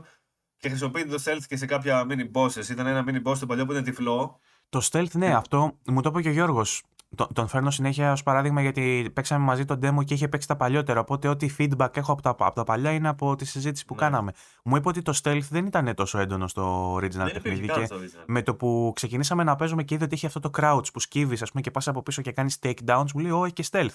Οπότε μάλλον και αυτό είναι κάτι καινούριο στο gameplay. Δεν υπήρχε κατάλαβα. καν. Στο παλιό δεν υπήρχε καν. Δεν υπήρχε καν stealth. Μμ. Εδώ υπάρχει και σου δίνει την επιλογή σε κάποιες περιπτώσεις. Δεν είναι αναγκαστικό να πας με stealth, αλλά μπορείς να πας. Μπορείς να τους σκοτώνεις ε, να σκοτώνεις τους εχθρούς με μία μαχαιριά, ρε παιδί μου. Ενώ κανονικά θέλουν σφαίρες και μπορεί να χρειαστεί να κάνεις και να χαλάσεις και το μαχαίρι, ας πούμε. Εδώ με μία μαχαιριά τους σκοτώνεις. Και αυτό ειδικά σε συγκεκριμένες πίστες ε, αξιοποιείται πάρα πολύ, ας πούμε. Είναι στημένες με τέτοιο τρόπο ώστε να σε αφήνει, άμα θες, να πας να τους σκοτώσεις κρυφά τους εχθρούς, ας πούμε. Περνώντας δηλαδή από πίσω τους, από παράθυρα, από τέτοια, ξέρω εγώ, σκαφαλώνοντα πάνω, κατεβαίνοντας. Έχει και ελευθερία στην κίνηση αρκετή, περισσότερο από το παλιό. Δηλαδή κινήσει, πηδάς, τρέχεις, κάνεις πιο εύκολα. Οπότε είναι και αυτό πολύ καλό. Και έχει και ένα mini boss που είναι τυφλό. Και στο παλιό παιχνίδι ήταν πάλι τυφλό και δεν έβλεπε και καλά, παιδί μου, και σε άκουγε και στην έπεφτε. Αλλά εδώ πέρα είναι καλύτερο γιατί έχεις και stealth. Άρα μπορείς να κάνεις έναν ήχο και μετά να σκύψεις και να πας αλλού. Ναι. Μπορεί να κάνεις το όρυβο και να πάει εκεί που έκανες ήχο και να πας Άρα, από πίσω και να ε, του κάνεις τέτοιο. Εμέσως γίνονται και αυτά στοιχεία gameplay, ας πούμε. Από το Ναι, ναι, πουθενά. μπορείς πούμε να, να πας κρυφά και να βάλεις αυτόν τον τύπο να πάει να επιτεθεί σε άλλους εχθρούς, ας πούμε. Μμ. Να ακούσεις δηλαδή, τον ήχο και εσύ να πας αλλού και να την πέσεις στους άλλους. Έχει διάφορα τέτοια που σε χρησιμοποιήσεις. Ε, αυτό είναι το άλλο. Μετά έχει διάφορες μικρές αλλαγές όπως ε, στο παλιό δεν είχες storage. Δεν είχε δηλαδή δεν είχες τη δυνατότητα να βάλεις τα πράγματά σου που έχεις στο inventory να τα βάλεις κάπου αλλού. Ναι. Ό,τι έχεις στη βαλίτσα, αυτό ήταν. Τώρα έχει και μπορείς να βάλεις τα όπλα, όχι όλα τα πράγματα. Μπορείς να βάλεις τα... Νομίζω πως ήταν έτσι στο παλιό. Τέλος πάντων, έτσι το θυμάμαι εγώ. Ότι δεν είχε καν τη δυνατότητα στο παλιό, θυμάμαι. Ε, στο καινούργιο μπορείς να τα βάλεις σε, σε ένα τέτοιο τα όπλα σου και να σώσεις χώρο από τη βαλίτσα. Έχει ένα καινούργιο όπλο. Έχει κάποια καινούργια αντικείμενα. Έχει side quests τα οποία δεν μπορώ να μιλήσω ακριβώς τι είναι, αλλά δεν είναι side quests με την έννοια καινούργιες ιστορίες, ας πούμε. Είναι δραστηριότητες που σε βάζουν να εξερευνήσεις, να πολεμήσεις κάποιους, να κάνεις διάφορα πράγματα και σου δίνουν ειδικά αντικείμενα. Ε, είναι ξεχωριστό αυτό το μενού δηλαδή. Σου δίνει ειδικά του καινούργια πράγματα. Ε, έχει βγάλει τα quick time events. Αυτή είναι άλλη αλλαγή. Και μια πολύ μεγάλη αλλαγή από τις μεγαλύτερες του παιχνιδιού είναι με την Ashley, με την κόρη του Προέδρου. Μμμ. Ίσως και η σημαντικότερη του παιχνιδιού. Στο παλιό, Είναι, σαν να είναι Ήτανε- ξανα- είναι σαν να είναι ξαναγραμμένη. εκτός από αυτό, στο gameplay λέω εγώ τώρα. Α. Αλλά στο, στο σενάριο full. Στο gameplay. Στο gameplay κάποια στιγμή όταν την παίζεις αυτή μαζί σου, την έχεις και την προστατεύεις. Και είναι το Μμμ. κλασικό companion του παιχνιδιού που είναι τέρμα ηλίθιο. Σε φάση έρχεται ο εχθρός, μπαίνει μπροστά σου εκεί που πυροβολάζει, παιδί μου. Ξέρω εγώ, μπαίνει μπροστά στην Είδα- κάμερα και δεν βλέπεις τίποτα. Είδα στο demo ότι μου είχες σε κάποιες καλύβες ένα prompt να ανέβει Ναι, κάποιος ναι, ναι. πάνω μου να σκαρφαλώσει. Αυτό εννοείς. Αυτό, Ότι μπορείς ναι. να, τη- Μετά μπορείς να έχεις τη αυτή. χρησιμοποιήσεις; Μπορείς να τα χρησιμοποιήσεις, είναι αλήθεια. Αλλά ε, κινείται μόνη της πλέον. Στο παλιό παιδί μου σημάδευες με το όπλο και ξαφνικά έβλεπες το πρόσωπο της Άσλι μπροστά στην κάμερα, ξέρω εγώ, και δεν μπορούσες να σημαδέψεις. Πήγαινε μόνη τους πάνω στους εχθρούς και τη σκοτώνανε. Στο καινούργιο δεν πεθαίνει εύκολα. Στο παλιό έχει μπάβα και καλά ζωής και πέθανε πανεύκολα και έχανες. Τώρα δεν πεθαίνει εύκολα, τώρα πέφτει κάτω. Άμα τη χτυπήσουν πολύ, πέφτει κάτω, ξέρω εγώ, και είναι και καλά incapacitated και πρέπει να πας εκεί πέρα να σηκώσει σαν multiplayer κάπως είναι το σκηνικό αυτό. Δηλαδή και απλά μένει κάτω, παιδί μου. Άμα την, την χτυπήσουν κι άλλο, μπορεί να πεθάνει. Αλλά πολύ σπάνια συμβαίνει αυτό το πράγμα. Κινείται κανονικά, σε ακολουθεί κανονικά. Δεν χάνεται, δεν πάει μόνη της, δεν μπαίνει μέσα στην κάμερα. Έχεις, δεν μπορείς, στο παλιό την έκρυβε αλλού. Την έβαζε να κρυφτεί κάπου και έφευγες μόνος. Τώρα αυτό δεν το κάνεις. Σε ακολουθεί μόνιμα. Απλώς μπορείς να ακολουθεί. Είδες τι, σου κάνει, τι σου κάνει η χειραφέτηση της γυναίκας; Είδες, ε; Τώρα σε ακολουθεί ή από κοντά ή από πιο μακριά. Δηλαδή, ας πούμε, όταν θες να τρέχεις να αποφύγεις εχθρού, τη βάζεις να έρχεται κοντά σου όταν θες να είναι πιο μακριά, κάθεσαι πιο πέρα, ξέρω εγώ, και να μην τρώει damage. Ε, είναι διαφορετικό αυτό πάρα πολύ σε σχέση με το παλιό και πάρα πολύ καλύτερο και συγχρονισμένο. Αλλά αυτό που είναι το καλύτερο από όλα. Και δηλαδή, εντάξει, αυτό το πράγμα στο παλιό ήταν εντάξει, τότε ήμασταν, ήμασταν πιο μικροί, πιο άπειροι και μας φαινόταν όλο OK, ας πούμε. Αλλά yeah. Ναι. όχι, δεν ήταν OK αυτό το πράγμα. Κάποια στιγμή στο παλιό χειρίζεσαι την Ashley. Για λίγο. Για 10 λεπτά φάση στο παλιό, παιδί μου. Αλλά αυτά τα 10 λεπτά ήταν μαρτύριο. Ήταν σε φάση βασανισμός είχε κάτι εχθρού, δεν μπορούσες να πυροβολήσεις, δεν έχεις όπλα και απλά έτρεχες, έτρεχες σαν ηλίθεια. Το ανημέσι μου σε είχαν βάλει, επειδή θέλουν να την κάνουν να φαίνεται κακομεδιά, παιδί μου, ξέρεις. Έτσι, με τα χέρια έτσι. Ναι, τελείως κακομεδιά. Και καλά, όχι, δεν θυμάμαι πώς ακριβώ έτρεχε, αλλά έτρεχε με ένα στυλ, ναι, τελείως δηλαδή μη αποδοτικό, ας πούμε. Ή με τα χέρια έτσι στην ανάταση, ή με τα χέρια στο στέρνο σαν anime girl, ξέρω εγώ. Ναι, δεν το θυμάμαι ποιο επιλέξανε, αλλά ναι, κάτι τέτοιο ήταν, κάπως έτσι ήταν. Και δεν βόλευε καθόλου και είχες μόνο τη δυνατότητα να πετάς κάτι μαλακίες κάτι lamps θα έλεγε. Έπαιρνες κάτι, σαν, μοιάζανε σαν, σε σαν παυτατήφ, ξέρω εγώ. Σαν λιχνάρια. ναι, και τα έπαιρνες και τα πέτεγε στην καλά σε εχθρού, ας πούμε, και να τους κάνεις εγώ σταν ή να τους σκοτώσεις άμα τους έχεις πολλά, αν θυμάμαι καλά. Αλλά ήταν πάρα πολύ fail. Δηλαδή πήγαινες μπροστά από το τέτοιο, το έπαιρνε, γύρναγε και το πέταγε ευθεία κάπως. Δεν είχε παιδί μου να σημαδέψεις κάπως. Το ναι, πέταγε ναι, ευθεία ναι. και αν πετύχει, πέτυχε. Σαν να πετάς ε, μπανάνα στο Mario Kart. ναι, τέτοιο στυλ. Αλλά σε ζόμπι, ας πούμε. Ναι. Και στο καινούριο αυτά τα βγάλανε όλα και το σημείο που χειρίζεσαι, που χειρίζεσαι την Ashley το έχουν αναπτύξει πάρα πολύ. Ε, δεν είναι πλέον 10 λεπτά, είναι κανονικό κομμάτι. Είναι σαν, σαν chapter, ξέρω εγώ, κανονικό. Αλλά έχει μια καινούργια ιδιότητα για την οποία δεν νομίζω ότι, μπορώ να, ότι δεν μπορώ να μιλήσω. Νομίζω ότι μπορώ να το πω αυτό. Έχει μια καινούργια ιδιότητα τέλος πάντων που ε, στην πέφτουν κάτι υπόθεση εκεί πέρα τέλος πάντων και εσύ μπορείς να τους κάνεις με κάποιον τρόπο. Δεν θα πω ακριβώς γιατί δεν θυμάμαι ακριβώς τι μπορώ να πω, αλλά μπορείς κάπω να σταματήσεις να κινούνται, αλλά με φυσικό τρόπο χωρίς ηλίθιου μηχανισμούς. Και τελικά καταλήγει αυτό το σημείο να είναι από τα πιο τρομακτικά στο παιχνίδι, γιατί είναι πάρα πολύ σκοτεινό. Είσαι μέσα σε κάτι βιβλιοθήκη εκεί στο κάστρο διαλυμένες και στην πέφτουν αυτή. Δεν αισθάνεσαι κακομέρι. Δηλαδή, έχεις τρόπο αντιμετώπισης χωρίς να είναι fail και τελικά καταλήγει να είναι ένα από τα καλύτερα σημεία του παιχνιδιού, ξέρω εγώ. Ενώ στην αρχή λες, όχι. Και τελικά μόλις τελειώνεις σε φάση. Καλό, ωραίο ήταν αυτό, ξέρω. Καλό ήταν τελικά, πολύ, ωραία πέρασε. Πολύ καλό φτιαγμένο, πολύ καλό φτιαγμένο ήταν αυτό, πολύ πετυχημένο. Άλλες μικρές αλλαγές είναι ότι, ας πούμε, σε κάποιο σημείο παίρνεις μια βάρκα, έχει αναπτύξει το μέρος και μπορείς να πας σε διάφορα σημεία με τη βάρκα. Δηλαδή είναι free. Στο παλιό έχει κάτι διαδρόμους, ας πούμε, πήγες στο ένα σημείο στο άλλο, τώρα είναι ναι. ανοιχτό και πας αλλού, εξερευνά. Semi-open world, ας πούμε. Ναι, έχει κάτι τέτοια μικρά. Ε, okay. Αυτές είναι έχεις, οι βάλει, έχεις βάλει στα θετικά ότι έχει εξαιρετικό σύστημα χειρισμού. Τι εννοείς με αυτό; Έχει Αυτά που είπαμε πριν. Το παλιό. Ο, ο χειρισμός έχει αλλάξει, καταρχάς. Ε, στο παλιό ήταν άλλη εποχή, ας πούμε. Okay. Τώρα δεν έχουν αλλάξει και έχουν κάνει κάποια σκηνικά ε, που. Οκ, okay, δεν είναι ότι είναι κάποια καινοτομία, ρε παιδί μου, αλλά είναι όλα πάρα πολύ λειτουργικά. Το πώς λειτουργεί, ας πούμε, το Parai, το πώς λειτουργεί η στόχευση. Έχουν βάλει quick menu που βάζει τα όπλα σου. Το οποίο δεν το είχες στο παλιό. Το οποίο μοιάζει και, και με Last Έχει ένα σταυροειδές. Ναι, ναι, ναι. Έχει δύο μοτίβο. μάλιστα, όπως και το Last of Us. Το νομίζω είναι η πρώτη φορά στο Resident Evil που συμβαίνει αυτό με δύο όπλα σε κάθε σταυρό. Mm-hmm. Δηλαδή δύο στα αριστερά, δύο πάνω νομίζω. Τα οποία τα έχεις εξ αρχής ή πρέπει να, να βρεις satchels και holsters, ας πούμε, όπως στο, Όχι, στο Last of Us. Εξ αρχής. Mm. Τα έχεις όλα εξ αρχής αυτά. Και είναι πάρα πολύ. Δηλαδή η μάχη είναι απαιτητική, είναι δύσκολη και σου ζητάει πολλά πράγματα πολλές φορές. Δηλαδή μπορεί να έχεις ταυτόχρονα πολλούς εχθρούς σε στο, στο normal το έπαιξες; Στο normal το έπαιξα, δοκίμασα και λίγο το easy να δω πώς είναι. Μου φάνηκε ότι είναι κυρίως πιο εύκολο όσον αφορά τη στόχευση και αυτά και σου επαναφέρει και ένα μέρος της ζωής μόνο του ναι. όταν είσαι πολύ χαμηλά. Γίνεται Κατά πιο τα... εύκολο στη στόχευση αν το βάλεις easy, δηλαδή τι δεν κουνιούνται οι εχθροί. Όχι, έχει τέτοιο μου. Ε, ε, aim assist. Assist, ναι. Μπορείς να το βάλεις okay. και στο normal λογικά, δεν το πρόσεξα, αλλά λογικά μπορείς να το βάλεις και στο normal το assist. Είδα ότι έχει και hard και είδα ότι έχει και ένα secret hard mode. Εγώ τώρα είμαι στο δεύτερο playthrough, έχω φτάσει λίγο μετά τη μέση. Ε, θα το παίξω και στο hard μετά λογικά. Τόσο πολύ σου άρεσε να το παίξεις τρεις φορές. Ναι, εννοείται. Και αυτό και παραπάνω. Παλιό το έχω παίξει ε... 30 φορέ το παλιό. Γράφεις και για σωστή αξιοποίηση το DualSense. Τι έχει το ναι, DualSense. Το DualSense είναι πολύ ωραίο. Α πούμε, έχει μικρές πινελιές του στυλ όταν προχωράς, ε, νιώθεις το κάθε βήμα ξεχωριστά. Του, του, του, του, στα πόδια, ξέρω εγώ. Ε, οι σκανδάλες, η δόνηση, όλα. Αυτό είναι... στον demo δεν το πρόσεξα. Το έχει, το έχει. Αξιοποιούνται όλα τα, όλες οι λειτουργίες τους, ας πούμε, του DualSense. Μάλλον έχω αρχίσει να το συνηθίζω το DualSense. Μπορεί, μπορεί. Και εγώ το έχω πάθει αυτό. Το έχω πάθει ναι. εγώ να παίζω παιχνίδι. Ίσως θα, θα μου κακοφανεί αν παίξω πρώτα με το χειριστήριο του Xbox και μετά γυρίσω στο ναι. DualSense. Που το κάνω αυτό μερικές φορές γιατί πολλά παιχνίδια τα δοκιμάζω και στο PC και στο, ε, και στο PlayStation έτσι, για να δω, να δω διαφορές ας πούμε. Και να... Οπότε ναι. ίσως εκεί θα μου φανεί. Καλό πάντως αυτό με το haptic feedback. Ναι, οπότε και τα adaptive καλό. triggers κυρίως παίζεται το παιχνίδι. Αυτό βέβαια που μου κάνει μεγαλύτερη εντύπωση από όλα τα θετικά bullets που έχεις βάλει, ας πούμε, από όλα τα σημεία που έχεις βάλει θετικά, είναι το μοναδικό αρνητικό που έχεις βάλει, το οποίο γράφει τίποτα. Πώς γίνεται αυτό, Δεν γίνεται να μην έχεις βρει ούτε ένα αρνητικό. πάρα πολύ να βρω κάτι που εγώ προσωπικά θεωρώ ότι είναι αρνητικό. Πραγματικά δεν μπορώ. Δεν μπορώ. Προσπάθησα πάρα πολύ. Το έχω παίξει από την αρχή, το έχω φτάσει πάλι στο δεύτερο. Έχω παίξει την πρώτη φορά μου πήρε ε, έκανα όλα τα side quest που μου έβγαλε, έκανα ό,τι upgrade υπήρχε, έψαξα κάθε στενό, κάθε γωνία, τα, τα, τα πάντα, ρε παιδί μου.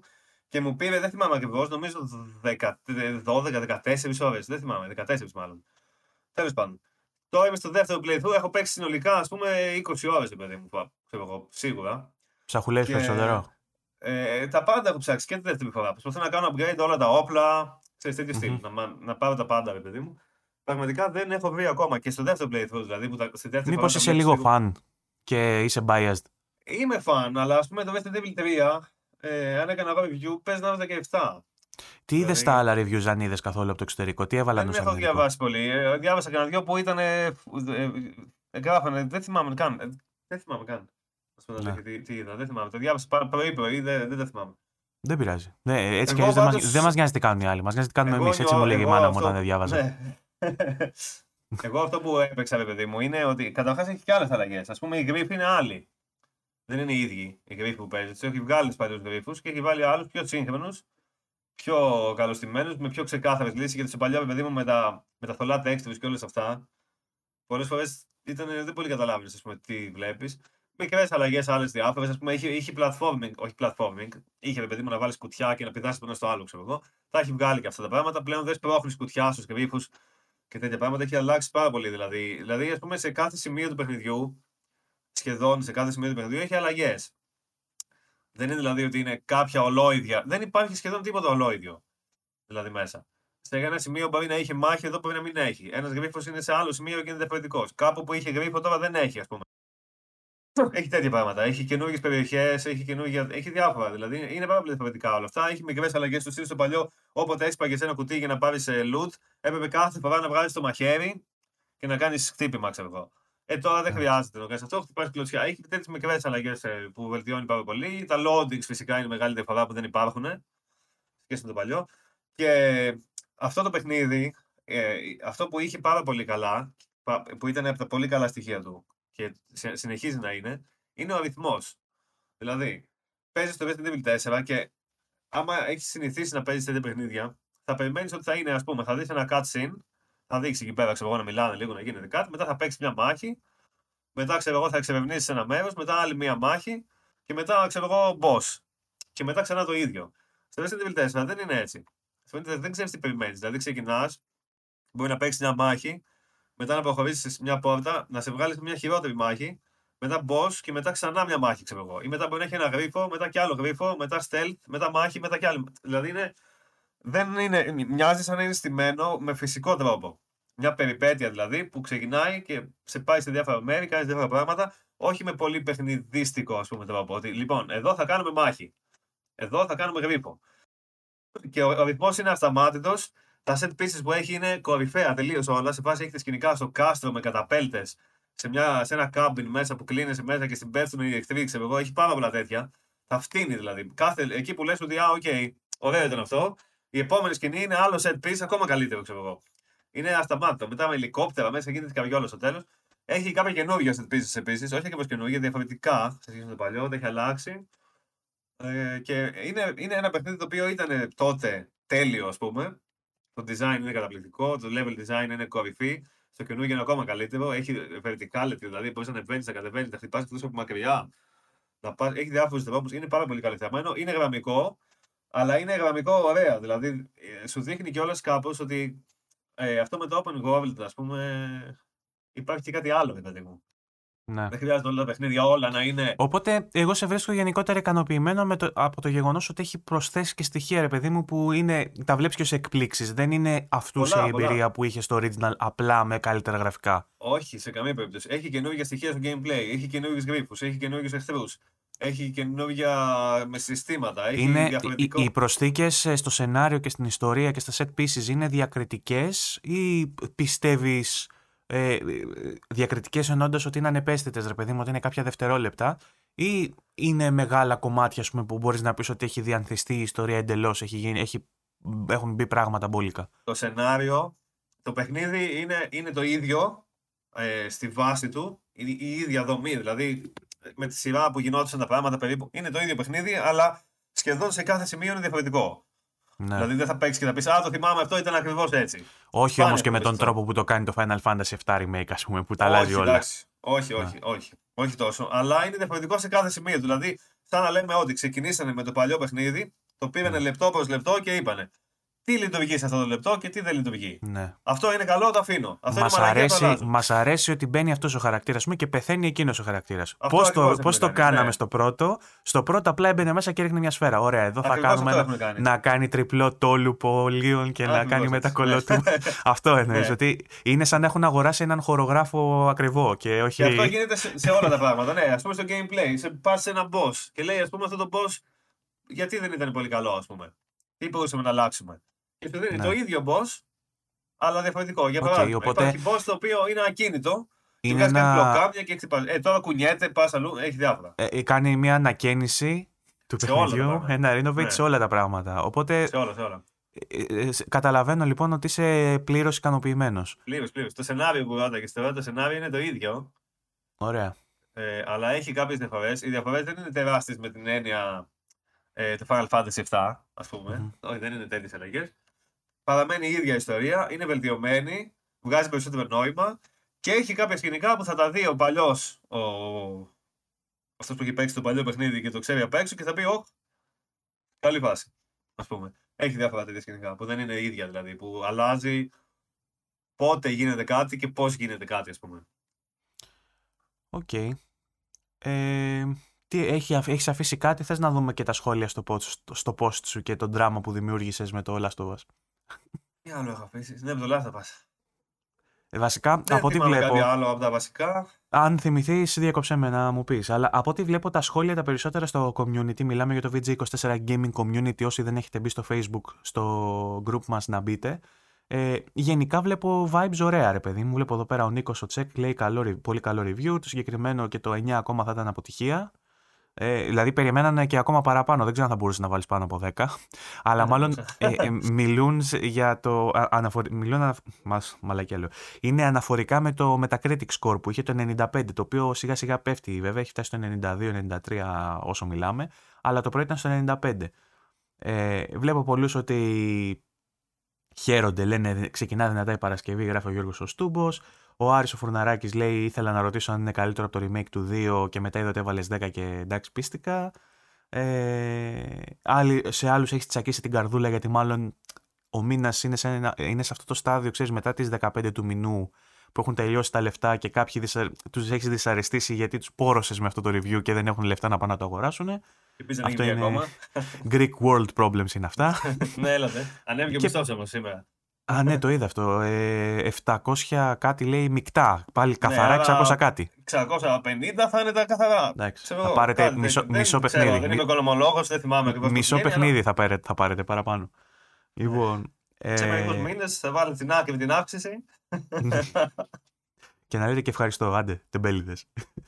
Ναι. Ε, ο Κυράνης ρωτάει αν. Ε, λέει, μάλλον δεν ρωτάει, δηλώνει. Ελπίζω να μας βγάλει την ψυχή πλατίνα. Είδες καθόλου με τα τρόπια τι παίζει; Ε, τα τρόπια όταν είναι, είναι και κλειδωμένα. Α, ναι. Ε, πριν την κυκλοφορία δεν μας τα δίνει ούτε σε εμάς. Δεν σε αφήνει. Μπαίνεις...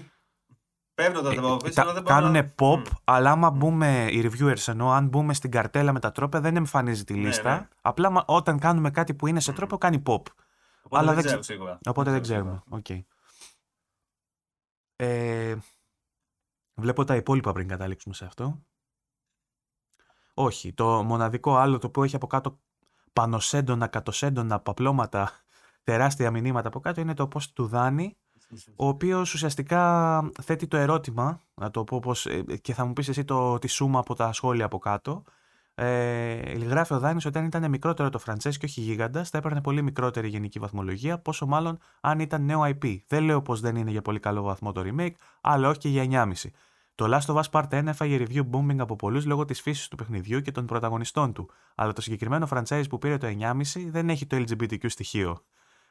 Ναι, εδώ εντάξει, δεν ξέρω πώς το. Ε, να δω πόσο θα πάρει και το νέο IP της Capcom που έρχεται και ακούει το όνομα Exo Primal. Αυτό Εντάξει. το Exo Primal. να- Παρένθεση, το Exo Primal νομίζω έβαλε early access demo στο PlayStation από ό,τι είδα. Α, ναι, δεν το έχω υπόψη. Νομίζω, νομι- δεν είμαι 100% Δεν το έχω παίξει σίγουρο. καν ακόμα. Κά- κάπου το είδα στο, στο store. Σαν, ε, anyway, δεν ξέρω τώρα πώς του την βάρεσε. Του, εξηγεί βέβαια από κάτω ο άνθρωπος, ο Δάνης, γιατί το λέει αυτό για το LGBTQ. Και καλά ότι λόγω του ε, Last of Us Part 2 με το που είχε LGBTQ στοιχείο έντονο μέσα, που και το ένα είχε μέσω του Left Behind, Κοίτα, ας πούμε. και ναι, κάποιων ότι και καλά μετά χαρακτήρων πήγανε στο εμέσως. ένα και κράξανε το ένα επειδή υπήρχε το Ναι, δύο. γιατί ήταν ας πούμε το ρεύμα Ναι. ότι τώρα κράζουμε The Last of Us λόγω ατζέντας. Εγώ δεν θα το έλεγα Θα το αυτό. άκουγα αυτό. Θα το άκουγα. Θα το, θα το άκουγα και θα έλεγα ότι το δέχομαι αν δεν ε, είχε δώσει όντως πολλούς λόγους στο remake να το κράξεις. Αφενός αυτό, αφετέρου Δηλαδή, και το ίδιο το The Last of Us, ε, αυτό το ότι έχει LGBTQ και κράζουμε και δεν γουστάρουμε, ε, είναι πιο πολύ echo, echo chamber ε, το, ε, του, της incel κοινότητας.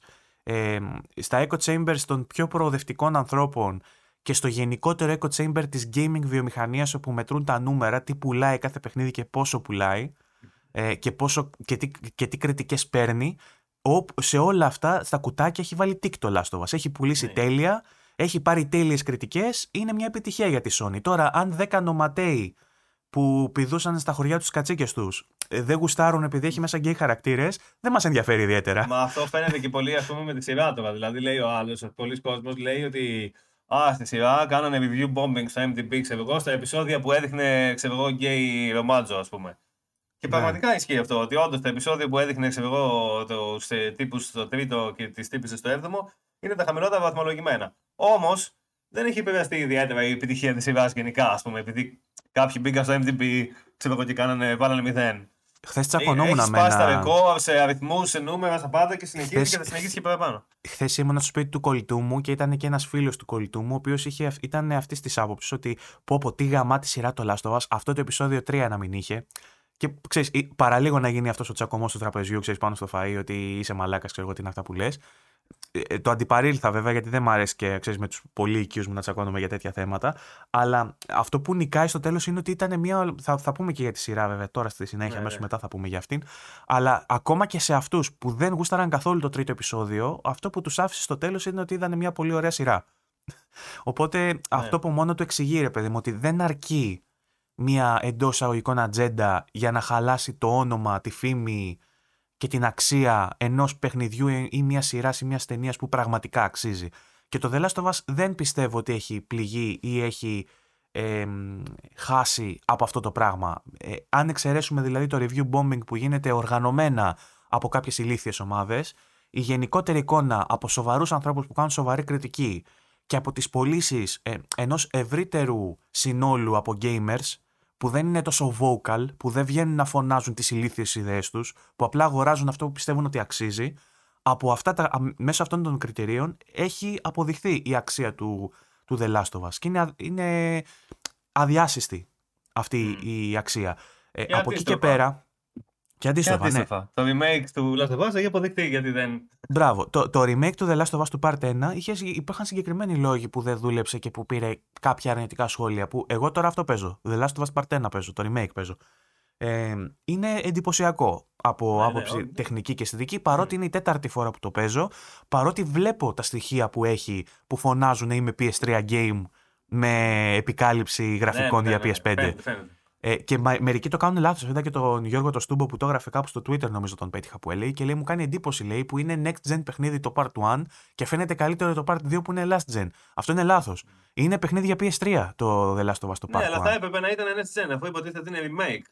Και μάλιστα from the ground up μας λέγανε. Δηλαδή, αφού είναι remake from the ground up, Κρίνοντας το λοιπόν έχει έτσι. στο σενάριο, θα έπρεπε να έχει αλλαγές τουλάχιστον στο gameplay. Στο gameplay. Να είναι τουλάχιστον στα το 2. Ωραία. Κρίνοντας το λοιπόν έτσι και κάνοντας μία άμεση σύγκριση με το Resident Evil, που είναι το σημείο που χάνει το The Last of Us Part 1, το ότι ενώ τεχνικά έχει βελτιωθεί και αισθητικά πάρα πολύ και είναι πανέμορφο, είναι πολύ πιο όμορφο από το αρχικό, δεν έχει προσθέσει τίποτα στην ιστορία, δεν έχει προσθέσει τίποτα στο gameplay. Τι κάνει το Resident Evil που του δίνει τον μισό ένα βαθμό παραπάνω, έχει προσθέσει στα σημεία που έπασχε στο, στην ιστορία μικρά πραγματάκια που το βελτιώνουν και ναι. έχει βελτιώσει κατά πολύ το gameplay σε σχέση με το original.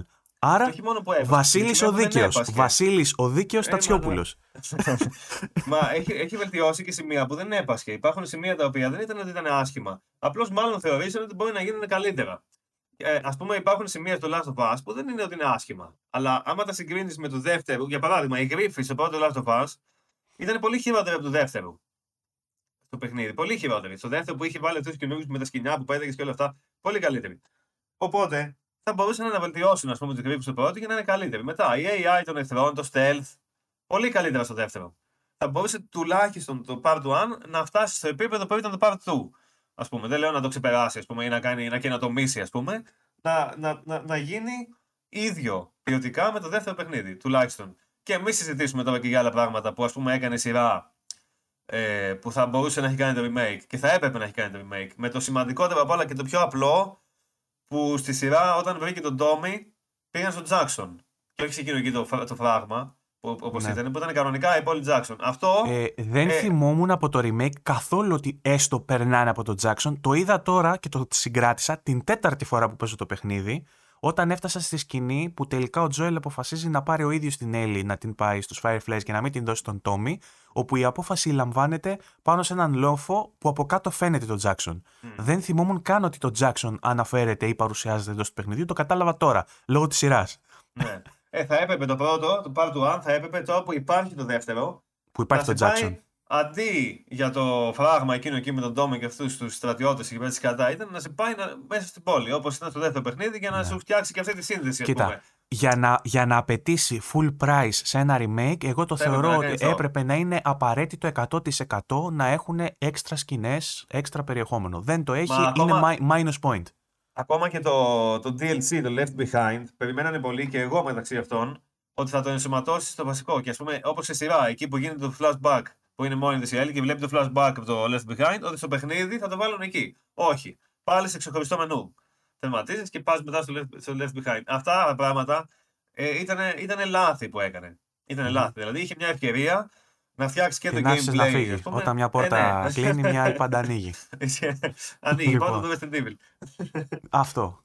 Λοιπόν, αλλά μιας και, ανοί... πήγανε χαμένες. Μιας και ξεκινήσαμε με αυτό τώρα, να μείνουμε σε Last of Us, να πούμε για την σειρά που έκανε το φινάλε της. Ε, δεν νομίζω ότι. Δεν είχε και κάτι συνταρακτικό. Έγινε, έκλεισε, Έκλεισε ακριβώς όπως κλείνει το παιχνίδι, άρα δεν θεωρούμε ότι υπάρχει κάποιο spoiler να χαλάσουμε. Μπορούμε όμως τώρα που έχουμε δει όλη την πρώτη σεζόν να κάνουμε μια γενικότερη αποτίμηση. Εσύ ίσως το έχεις κάνει και σε κείμενο, τα οποία δεν διαβάζω, σου έχω εξηγήσει τους λόγους. Ε, όχι ακριβώς. το έχω γράψει για το, για το τελευταίο περισσότερο. ναι. ναι. Ε, και να δούμε τι, τι μπορούμε να περιμένουμε για την δεύτερη σεζόν με βάση αυτά που, που έχουμε και ως δεδομένα. Που ε, πώς, εκρε, όχι εκραίων, πώς να το πω, ε, που διαραίουν, συγγνώμη, από, το, από τους κύκλους, ας πούμε, της ε, ομάδας παραγωγής και των ηθοποιών.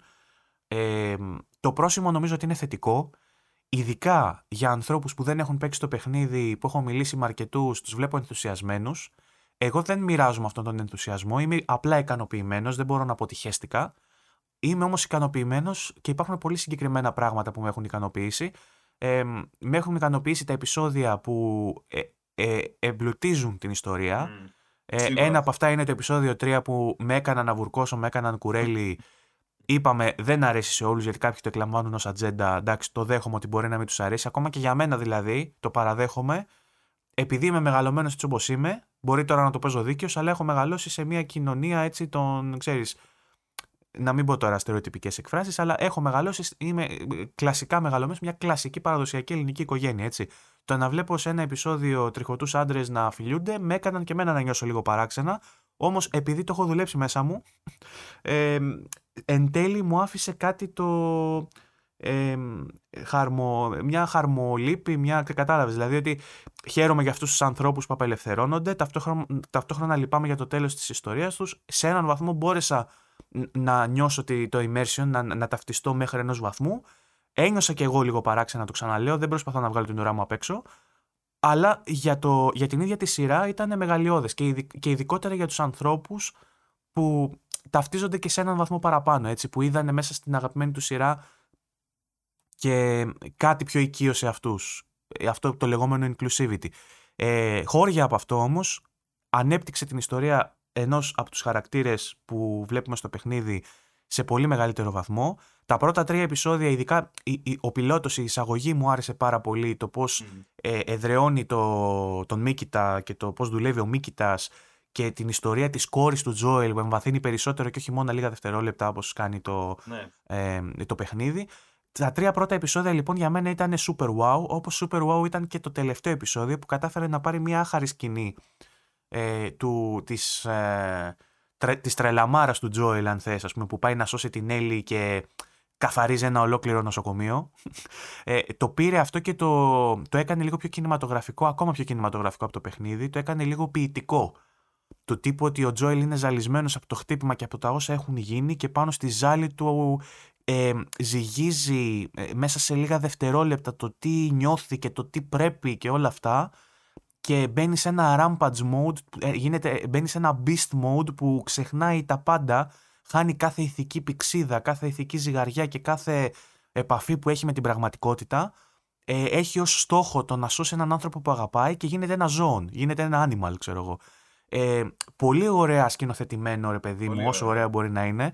Ε, και σου γλυκαίνει και λίγο τον. Ε, γιατί αν το δεις στεγνά, ρε παιδί μου, μέχρι τώρα τι λέγαμε ότι ο Τζόελ ήταν ένας ε, αληταράς, ο οποίος, OK, okay, συμπάθησε μια κοπέλα και έκανε οτιδήποτε περνάει από το χέρι του, σκότωσε ό,τι μπορούσε να σκοτώσει για να περάσει το δικό του.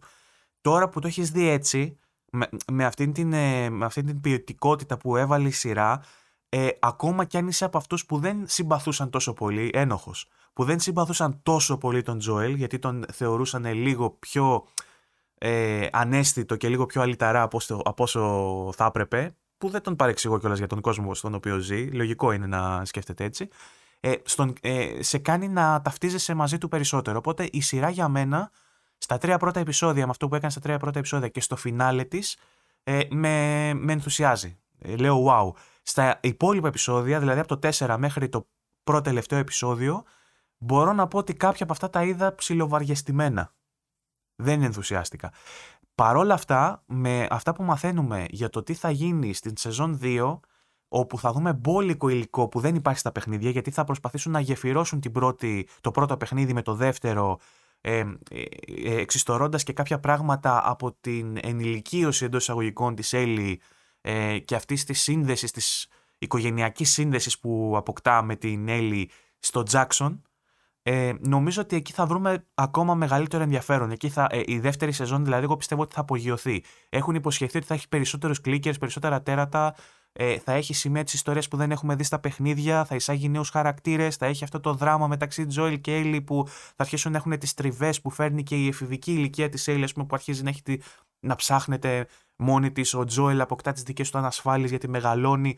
Όλο αυτό το ε, ανθρωποκεντρικό κομμάτι του Last of Us που λατρέψαμε στο Part 2, που για μένα είναι ένας από τους λόγους που πέραν το ότι είναι καλύτερο παιχνίδι σε gameplay και σε ιστορία προτιμώ το δεύτερο, Εγώ. είναι αυτό το, ε, αυτός ο ανθρωποκεντρισμός.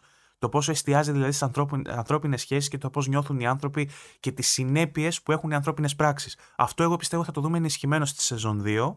Οπότε είμαι hyped για τη σεζόν 2, αν και για τη σεζόν 1 εξήγησα ότι με ενθουσίασαν συγκεκριμένα σημεία της. Και αυτή είναι η άποψή μου, σε αφήνω να πεις τη δική σου τώρα. Εγώ αισθάνομαι ότι η πρώτη σεζόν ε, προσπάθησε λίγο να. Αυτό που έπρεπε να κάνει και το remake, μάλλον. Δεν ξέρω πώς θα βγει, θα δούμε. Προσπάθησε να αλλάξει κάποια πράγματα. Α πούμε αυτό που έλεγες εσύ, ο Τζόελ. Δεν είναι ότι εσύ το συμπάθησε περισσότερο. Είναι όντως πιο συμπαθή στη σειρά. Mm. Ή τον έχουν κάνει όντως πιο συμπαθητικό. Αντίθετα την Έλλη, την έχουν κάνει λιγότερο συμπαθητική στη Ναι. σειρά.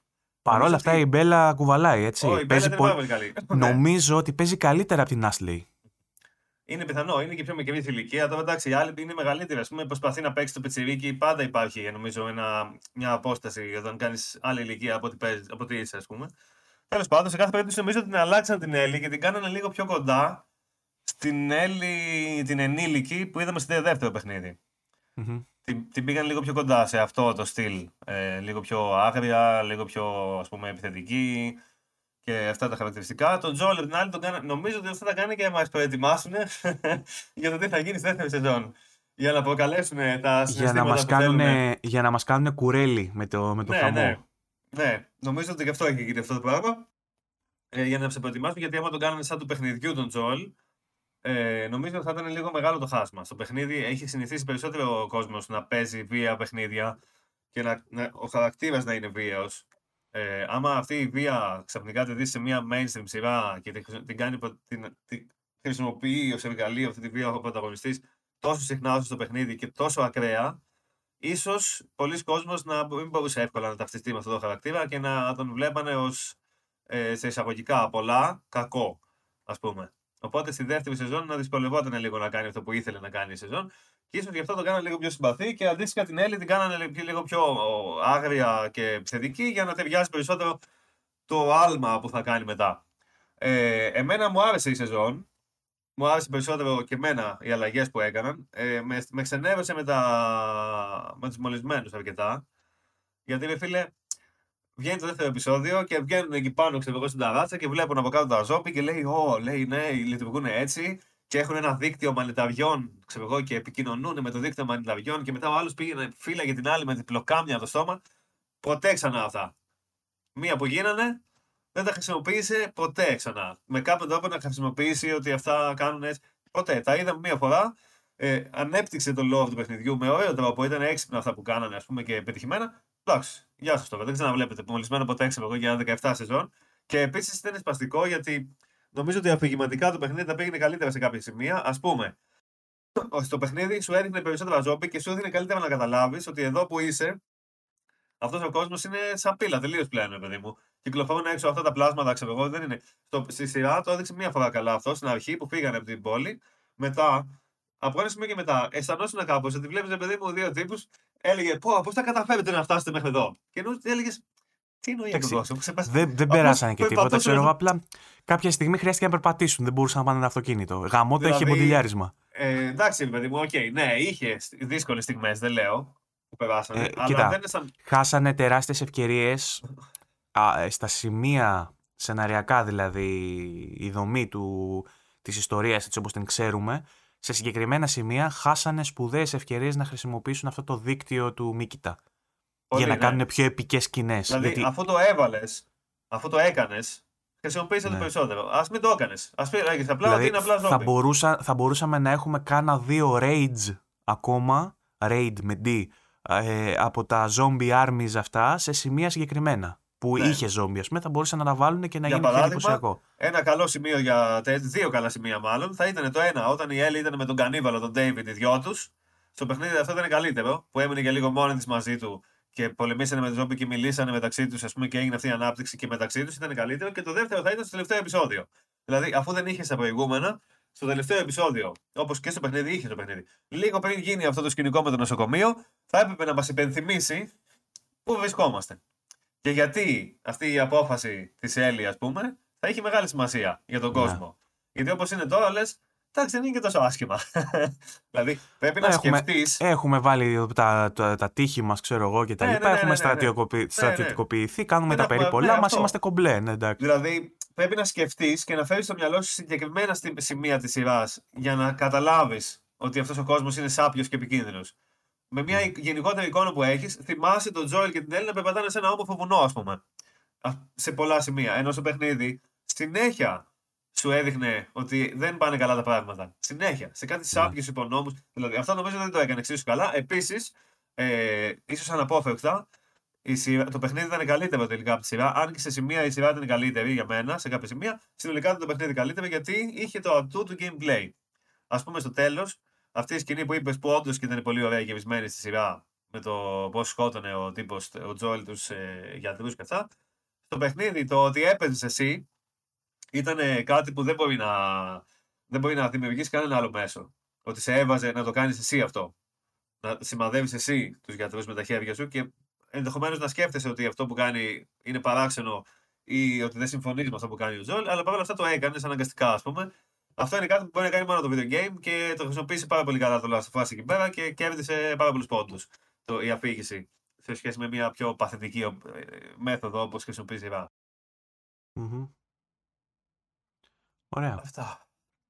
Αυτά με το Last of Us. Περιμένουμε να αγωνίως στη δεύτερη σεζόν σε 2-3 χρόνια. Ναι. Γιατί ναι, ναι. θα ξεκινήσουν τα γυρίσματα στο τέλος του 2023. Οπότε και το post-production, άμα το ναι. βάλεις μέσα, πάμε για τέλη 24 αρχές 25. Ναι, το λιγότερο εκεί μάλλον. Ναι. Το λιγότερο τέλη 24. 24 ναι. Ωστόσο, προσεγγίζουμε την, στην κυκλοφορία του, της νέας σεζόν Witcher, που θα είναι η τελευταία του Καβίλ. Θα έχουμε να ασχοληθούμε με τη σειρά του Witcher τώρα για λίγο καιρό. Ξεκινάνε, είδα τώρα το Μάιο τα γυρίσματα για Stranger Things. Έρχεται Ted Lasso σε λίγες μέρες. Σειρές θα έχουμε. Τώρα δεν θα έχουμε Last of Us, το οποίο απασχολούσε πιο έντονα λόγω της. Ε... Εντάξει, έχει πέντε ο Πασκάλ στο Mandalorian τώρα. Ναι, όποιος έχει στέρηση από αυτό το πράγμα, ναι, μπορεί να δει αυτό. Λοιπόν, σε ειδήσεις που προκάλεσαν ε, τον γκρουπάκι και γραμμένες από τον Gist, ο οποίος μπορεί να μην έχει επισήμως αποκαλυφθεί, όμως ήδη μας προκαλεί προβλήματα. Και όποιος ξέρει ποιος είναι ο Gist καταλαβαίνει γιατί προκαλεί προβλήματα έγραψε ένα άρθρο στο οποίο λέει ότι είναι επικείμενη η κυκλοφορία της αναβαθμισμένης κονσόλας PlayStation 5. Ξέρεις πόσο διαφωνώ, Βασίλη, με τέτοιου είδους άρθρα. Ωστόσο, εμείς, επειδή είμαστε ένα βήμα δημοκρατίας στο VG24 και ο καθένας μπορεί να γράφει τη γνώμη του ή τα άρθρα του, φαίνεται αυτό από ποιοι έχουν αρθρογραφήσει κατά καιρούς και δείχνω εμένα, αλλά και άλλοι. Ε, εγώ γενικότερα διαφωνώ με αυτού του είδους τα rumors γιατί είναι πολύ εύκολο να τα κάνεις debunk. Ωστόσο, έπαιξε γενικότερα στα, στα tabloids, στα gaming, ας πούμε, στη, στην gaming δημοσιογραφία, ότι βρίσκεται υπό ανάπτυξη quote marks η, η προέκδοση. Εδώ ακόμα δεν έχουμε δει την Slim και ε, έχουν αρχίσει και γράφουν για την προέκδοση. Ε, και συγκεκριμένα το. Εντάξει, ο Gist προφανώς το είδε και από το Insider Gaming, το οποίο είναι ένα site από το οποίο ε, ε βγαίνουν πολλές ειδήσεις. Το έχει ο Tom, Tom λέγεται, Tom Henderson. Ε, ε, το έχει αυτός ο Henderson τέλος πάντων, ο οποίος έχει βγάλει και πολλές ειδήσεις που είναι legit. Είχε βγάλει για παράδειγμα, και εμείς τις έχουμε φέρει εδώ πέρα, ως είδηση ε, για τα χαρακτηριστικά του PlayStation VR 2 είχε βγάλει κάποια πράγματα, είχε βγάλει τα πάντα για το χειριστήριο το DualSense Edge, οπότε ο άνθρωπος έχει κάνει και σημαντικές αποκαλύψεις. Στο site του λοιπόν έβγαλε ότι βρίσκεται υπό ανάπτυξη το PlayStation 5 Pro, αλλά αυτό που συνοδεύει την είδηση είναι κάποιες φήμες για το πότε θα κυκλοφορήσει, οι οποίες δεν βασίζονται κάπου, είναι μόνο φήμες. Οι πληροφορίες λοιπόν έλεγαν για κυκλοφορία ενός PlayStation 5 Pro το 2024. Ε, αυτό από μόνο του ε, φαντάζει τρελό. Ωστόσο, σκεφτείτε ότι η κονσόλα του PlayStation 5 βρίσκεται ήδη δύο χρόνια στην αγορά είναι λογικό να υπάρχουν ε, εκεί έξω μεταξύ των whistleblowers να υπάρχει αυτή η φήμη ότι υπάρχει υπό ανάπτυξη προ κονσόλα γιατί είναι λογικό όντως να υπάρχει σε ανάπτυξη μια κονσόλα που με βάση το παρελθόν και τα χρονοδιαγράμματα κυκλοφορίας των ε, revision των κονσολών ε, κυκλοφορούν σε βάση τριετή ας πούμε. Δηλαδή τρία χρόνια μετά την πρώτη κυκλοφορία της κονσόλας υπάρχει ένα revision, υπάρχει ένα pro model. Δεν, είναι, δεν θα ήταν παράλογο λοιπόν το 2024 προς το τέλος να έχουμε μια ανακοίνωση της νέας κονσόλας με λανσάρισμα το 2025 γιατί θα, θα μετράμε ήδη 4 χρόνια παρουσίας του PlayStation 5 στην αγορά άσχετα το ότι δεν ήταν διαθέσιμη να την αγοράσουμε. Η τεχνολογία προχωράει. Ε, με βάση τις προηγούμενες γενιές ε, έχει κάνει catch-up η τεχνολογία υπό την έννοια ότι χρειάζεται, θα χρειάζεται τουλάχιστον σε δύο χρόνια ακόμα ισχυρότερο hardware για να παίζουμε τα καλύτερα παιχνίδια που μπορούμε να παίξουμε. Δεν θα ήταν παράλογο λοιπόν του χρόνου ή του παραχρόνου να δούμε μια ανακοίνωση νέας κονσόλας. Αυτό που έχει σημασία να καταλάβουμε όμως είναι ότι βρίσκονται όλα σε στάδιο rumor, σε στάδιο φήμης και δεν χρειάζεται να γίνονται αναλύσεις του τύπου ε, εγώ μόλις πήρα κονσόλα, τι με βάζετε τώρα να πάρω την επόμενη. Και δηλαδή το βλέπουμε σαν να καταδικάζεται η τωρινή κονσόλα και να λέμε ότι ξέρεις κάτι, του χρόνου θα βγει η Pro και η κονσόλα που έχεις τώρα θα είναι σκουπίδι. Δεν ισχύει αυτό. Θα βγει σε δύο χρόνια ένα revision και μέχρι να πιάσει τόπο το revision θα πάει κι άλλος ένας χρόνος, τρία χρόνια μετά. Οπότε δεν χρειάζεται κανένας να, αγχώνε, να αγχώνεται. Δεν είναι fake news ότι βρίσκεται υπό ανάπτυξη το PS5 Pro. Δεν είναι και legit είδηση όμως ότι θα βγει άμεσα. Μην πανικοβάλλεστε. Γιατί είδα και κάποια σχόλια στο, στο γκρουπάκι του τύπου τι μαλακίες ναι. είναι αυτές που ανεβάζετε. Ούτε εγώ τις συμπαθώ τις φήμες. Απλά ναι. ούτε μαλακίες είναι. Είναι έγκυρες οι φήμες. Όντως υπάρχει κάτι σε ανάπτυξη. Απλά δεν υπάρχει χειροπιαστή, ε, χειροπιαστή πληροφορία και στον ορίζοντα μία official, μία επίσημη παρουσίαση για αυτό το hardware. Είναι καλό να τα ακούμε, είναι καλό να το διαβάζουμε, απλά να ξέρουμε να είμαστε προσγειωμένοι και να μην ενθουσιαζόμαστε ή να μην απογοητευόμαστε με απλές φήμες που κυκλοφορούν στο διαδίκτυο. Επίσης, δεν, είναι, δεν ενδιαφέρονται όλοι να παίξουν στην top τεχνικά, στην κορυφαία μορφή του παιχνιδιού τεχνικά. Δηλαδή, υπάρχει κόσμος ναι. που είναι ικανοποιημένος. Ακόμα και, και προ να υπάρχει, αν ε, σου δώσει ο άλλος το Pro με 700 ευρώ, λέω εγώ τώρα τυχαία, παιδί μου, και το άλλο με 500 ή με οτιδήποτε διαφορά τιμής, ακόμα και με 50 ευρώ που λέει ο λόγος, μπορεί κάποιος να πει δεν με ενδιαφέρει. Υπάρχει mm. κόσμος που δεν ενδιαφέρεται να παίξει σε 4K 60 FPS, ας πούμε. Είναι OK και με 2K 40 FPS, ας πούμε, για παράδειγμα. Ή με 30 FPS. Δηλαδή δεν είναι όλοι τόσο. Ε, Εντάξει, οι πιο, οι πιο ιντριγκαδόροι ανοίγουν την συζήτηση του «Σας τα έλεγα εγώ». Είναι αγαπημένοι ναι. των Ιντερνετικών τυπακίων αυτό το «Σας τα έλεγα εγώ ότι η καινούργια γενιά δεν πιάνει μία και θα χρειαστούμε revision πολύ σύντομα γιατί το hardware που έχουν δεν είναι ισχυρό». Ούτε αυτό ισχύει. Είναι, ναι. η, η, αλήθεια είναι κάπου στη μέση.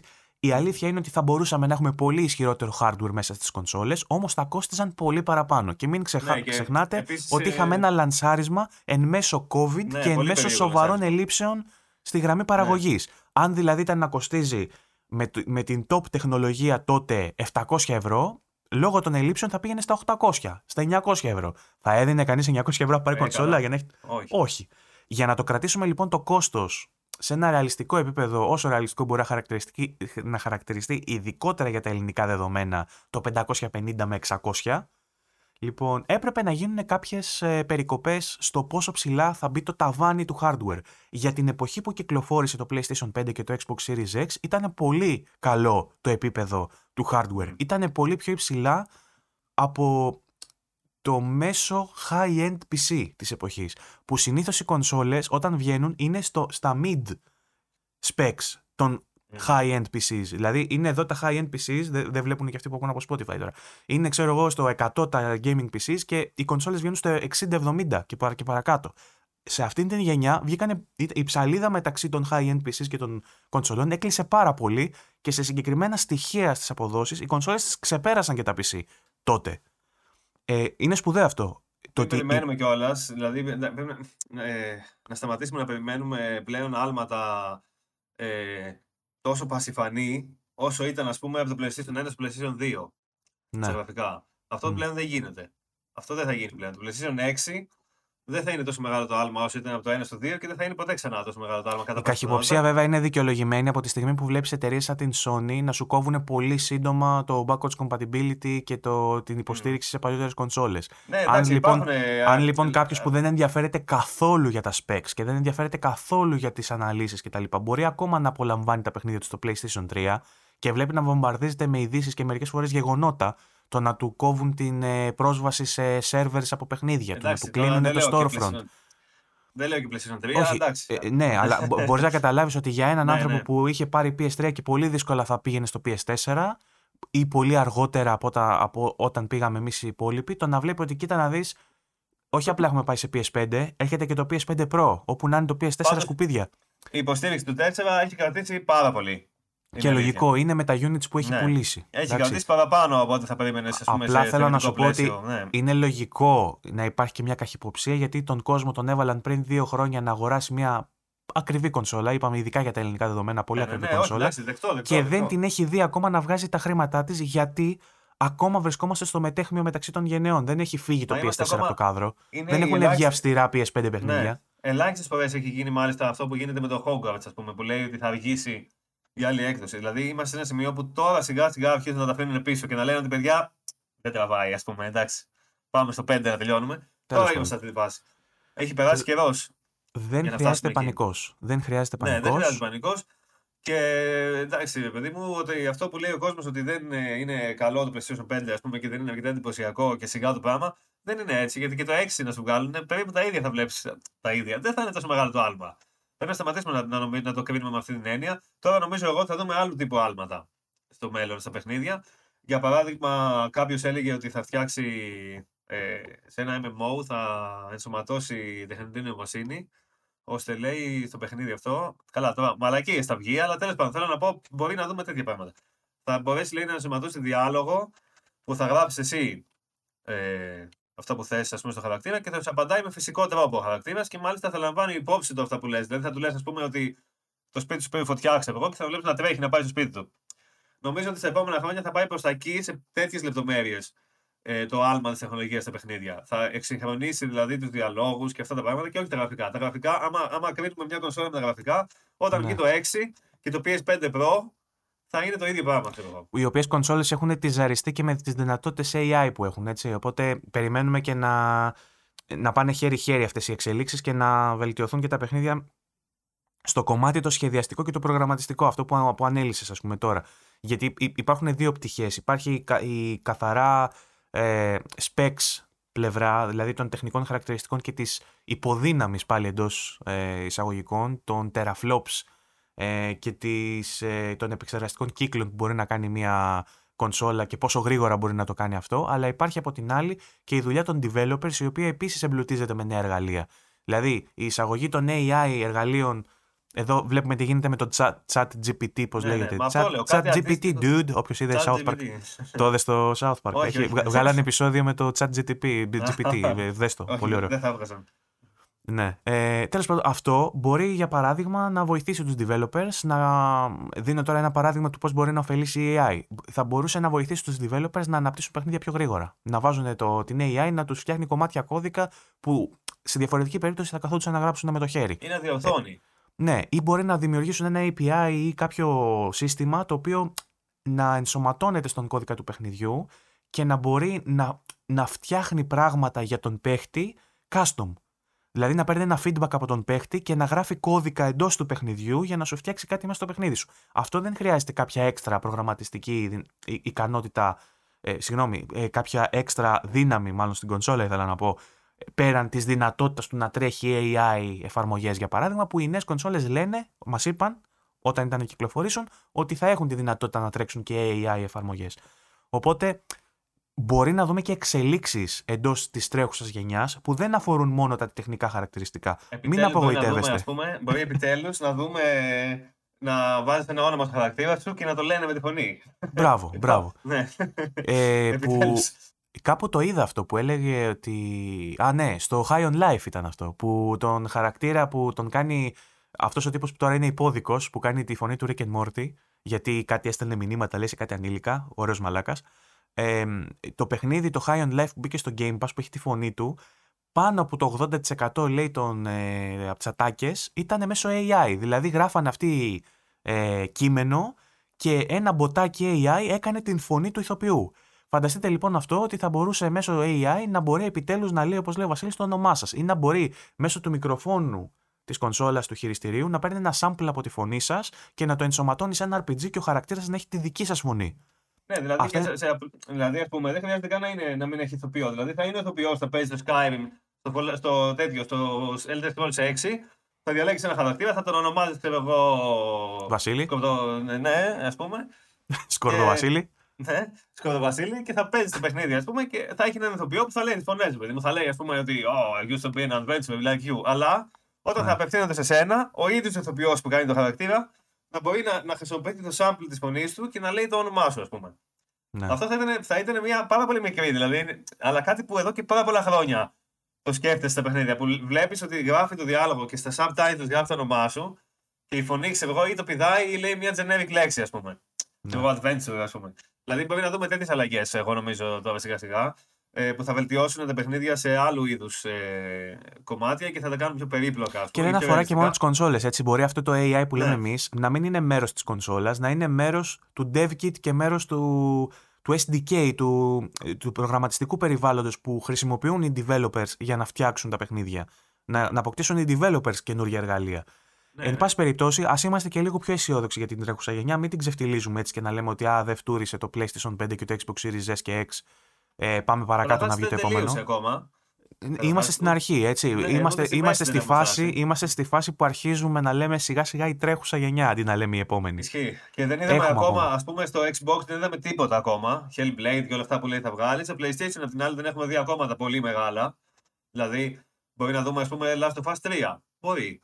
Μπορεί να Ναι. δούμε κάτι στο Uncharted. Που, Μπορεί να δούμε... Αν είναι το Last of Us 2 έτσι στο PlayStation 4, φαντάζομαι πως θα είναι το Last of Us το Ναι. επόμενο. Ε, Ναι. Διάβασα και μία φήμη όμως για την ε, Naughty Dog ότι ενδέχεται το επόμενο παιχνίδι της να μην είναι το Last of Us 3. Έστω ότι είναι τέλος πάντων. Θέλω να πω, δεν έχουμε δει ακόμα τα μεγάλα χαρτιά της κονσόλας, ούτε τη μία ούτε τις άλλες. Ναι. Ακόμα μέχρι στιγμής. Και είμαστε ακόμα στην αρχή, δεν είμαστε ούτε στη μέση, έχει πολύ μέλλον.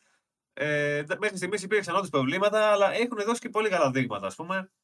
Ε, Απλώς, άμα περιμένουμε να κρίνουμε την κονσόλα με βάση το πόσο καθαρά είναι τα γραφικά και το πόσο εντυπωσιακά είναι τα γραφικά, ε, τι- το άλμα δηλαδή εννοώ της κονσόλας, δεν θα τα καταφέρουμε και πολύ καλά σε αυτό. Ναι, Πάει ναι. πλέον σε, σε, πιο, πιο, σε περισσότερες λεπτομέρειες η ανάπτυξη και όχι στο ότι το βλέπω και λέω Παναγία μου, είναι πολύ καλύτερα το PlayStation 4. Ε, δεν είναι. σε, σε ευχάριστα νέα του να έχεις κονσόλα νέας γενιάς, η Ubisoft κάνει ένα από τα μοναδικά πράγματα τα οποία μπορούμε να πούμε ότι κάνει καλά. Υποστηρίζει τα παλιά της παιχνίδια. Έχουμε πει ότι το κάνει πολύ καλά ορισμένες φορές με τα expansion passes για τα Assassin's Creed. Για, για τα Assassin's Creed παιχνίδια. Γάμο το σπίτι μου, δεν μπορώ να το πω. Για τα Assassin's Creed παιχνίδια το έχει κάνει δι στο παρελθόν με- και με το Odyssey και με το Valhalla. Seasons και πολλές αποστολές κτλ. Στηρίζει τα παιχνίδια της γενικότερα. Έχει νομίζω, νομίζω ότι είναι η πέμπτη επέτειος του Far Cry 5. Έχει επέτειο τέλος πάντων κυκλοφορίας. Και έβγαλαν update τώρα χθες προχθές, το οποίο φέρνει το παιχνίδι στα 60 καρέ. Ήταν ήδη 4K, αλλά έτρεχε στα 30 νομίζω στις νέες στις νέες Έτσι κονσόλες. νομίζω κι εγώ. Ε, πλέον τρέχει στα 60 FPS. Και κατα... ε, βέβαια οι απόψει δίστανται, είδα στον γκρουπάκι. Πολλοί είπαν ότι είναι σκουπίδι, συγκεκριμένα έτσι το πάνε. Για μένα το Far Cry 5 το- δεν έχω εντρυφήσει τόσο πολύ στο 6. Έχω παίξει αρκετά για τα previews, για να γράψω previews, αλλά δεν το έχω τελειώσει το Far Cry 6. Αν το βγάλουμε από, το, από την εξίσωση, το Far Cry 5 είναι για μένα το καλύτερο Far Cry μετά το Far Cry 3. Εμένα μου αρέσουν όλα τα Far Cry. να Το σου 4 πω την αλήθεια. δεν μου άρεσε, ας πούμε, εμένα πολύ. Εντάξει, το 4 αλλά... είναι λίγο πιο αδιάφορο, αλλά όλα είναι καλά παιχνίδια. Καλά, Ναι. τουλάχιστον αξιοπρεπή παιχνίδια σε αυτό που κάνουν. Είναι Εί- καλά είδα. shooters. Ο, το Far Cry 5 είναι στο ε, PlayStation Plus Extra και κάποιος μου έγραψε στα σχόλια ότι είναι και στο Game Pass. Δεν μπορώ να το επιβεβαιώσω αυτή τη στιγμή, αλλά νομίζω είναι και στο Game Pass. Που σημαίνει ότι όσοι έχετε συνδρομητική Ήταν υπηρεσία, πάντως, τώρα δεν ξέρω, ναι. μπορείτε να το κατεβάσετε το Far Cry 5, να το δείτε στα 60 καρέ, να του δώσετε μια ευκαιρία ακόμα. Νομίζω αξίζει. Είναι συμπαθητικό Ναι, παιχνίδι. ναι, κι εγώ, κι εγώ. Μεγαλούτσικο. Οπότε. Ωραίος ναι. κόσμος, έχεις περιεχόμενο, τέτοιο, ναι, ναι. Ναι. Ε, ταυτόχρονα ε, μάθαμε τα παιχνίδια που θα μπουν στο, στις 21 Μαρτίου στο PlayStation Plus Extra και στο Premium. Τα οποία θα είναι το Uncharted ε, Legacy of Thieves, δηλαδή το remaster αυτό που έγινε στο Uncharted το 4 και το, και το άλλο, πώς λέγονταν το άλλο με τις κουπέλες. Α, το Uncharted, πώς λέγονταν το 4 και το άλλο με τις κουπέλες. Lost, πώς... ε, Όχι δεν Lost, θυμάμαι, Lost, το- όχι, Lost. Δεν θυμάμαι, δεν θυμάμαι τίποτα. The Lost Legacy νομίζω. Lost Legacy μπορεί, ναι. Ε, Thieves End ήταν το 4 και το άλλο νομίζω ήταν The Lost Legacy. Λοιπόν, έρχεται το Chia, αυτό που θα το είχαμε ήδη πει ότι είναι καινούριο παιχνίδι και μπαίνει day one στο Extra. Ε, Tom Clancy's Rainbow Six Extraction. Ghostwire Tokyo για το PS5, το οποίο εδώ να πούμε ότι μάθαμε μέσα στη βδομάδα ότι έρχεται άμεσα και στο Xbox και το PC. Στο PC ήταν ήδη. Και έρχεται μέσω του Xbox, δεν θυμάμαι. Τέλος πάντων, έρχεται, Μάλλον- έρχεται και στο Xbox. Έρχεται και στο Xbox. Και ε, λογικά επειδή είναι Bethesda, λογικά θα μπει και στο Game Pass, υποθέτω. Ε, ναι. Ε, αυτό δεν το ξέρω for a fact. Ξέρω ότι το Ghostwire Tokyo έρχεται στις 21 Μαρτίου στο PlayStation και μπαίνει στο Extra. Έχω γράψει review γι' αυτό. Ε, συμπαθητικό. Όχι κάτι τρομερό, αλλά συμπαθητικό παιχνίδι. ναι, όχι, μια χαρά. Α, ναι. Ε, Immortals Phoenix Rising επίσης μπαίνει ε, PS5, PS4. Life is Strange True Colors και αυτό δυνα, δυνατή προσθήκη. Νομίζω ότι είναι Ναι. από, τις δυνατο- από τους δυνατότερους μήνες. Life is Strange 2 που για μένα είναι το αγαπημένο μου Life is Strange μέχρι στιγμής. Α, μαζί με ναι. το ένα εννοείται. Dragon Ball Z Kakarot PS4 έκδοση, νομίζω έχει βγάλει και PS5. Ένα Δεν έχω Dragon ιδέα, Ball, δεν ξέρω, είναι, δεν έχω ένα, είναι ένα παρακολουθήσει Dragon Balls που θα βγαίνει τώρα και σε PS5 έκδοση. Θα παίρνει ένα upgrade και μάλλον, μάλλον ήταν επιπληρωμή, δεν θυμάμαι αν είναι το Kakarot. Πάντως μπαίνει το Dragon Ball Z Kakarot για PS4 γράφει εδώ πέρα η λίστα. Street Fighter V, ε, το 5 δηλαδή, Champions, Champion Edition. Ε, Untitled Goose Game, αυτό με τη Χίνα. Ωραίο Ωραίο. αυτό, καφ, κάφρικο Ναι. παιχνίδι, να το Ωραία, παίξετε. ωραία. που έχεις στοιχείνα και πας και πειράζει τον κόσμο. Final Fantasy Type 0, Type 0, HD, το remaster για PS4. Rage 2 για PS4, Neo The World Ends With You PS4 και Haven PS4. Στο Premium θα μπουν δύο παιχνίδια για PSP και ένα παιχνίδι για PlayStation 1. Για PSP μπαίνει το Ape Academy 2 και το Siphon Filter Dark Mirror και για το PlayStation 1 μπαίνει το Ridge Racer Type 0. Αυτά είναι τα παιχνίδια που μπαίνουν στο Extra. βλέπω τώρα και για το Ghostwire εδώ πέρα ότι στις 12 Απριλίου θα μπει το παιχνίδι, το Ghostwire Tokyo, της Tango Gameworks είναι, του, του υπό στούντιο της Bethesda. Ε, και ε, τελειώνει η αποκλειστικότητα τέλος πάντων που είχε υπογραφεί για το, για το PlayStation. Ήταν μαζί με το Deathloop, αν θυμάστε, ήταν τα δύο τελευταία παιχνίδια της Bethesda, τα οποία για κάποιο λόγο είχε, είχε υπογραφεί ε, αποκλειστικότητα, συμφωνία αποκλειστικότητας με το PlayStation, ενώ ταυτόχρονα πήγαινε για συμφωνία με τη Microsoft για την Bethesda να ενσωματωθεί στη Microsoft.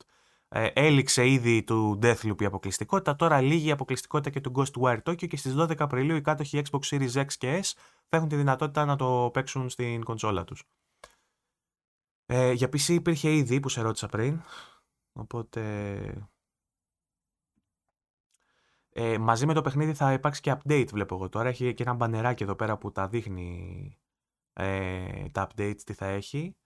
Ε, βάζει λέει το Spider's Threat, ένα νέο roguelite mode με 130 διαφορετικές αρένες στη διάθεση του παίκτη.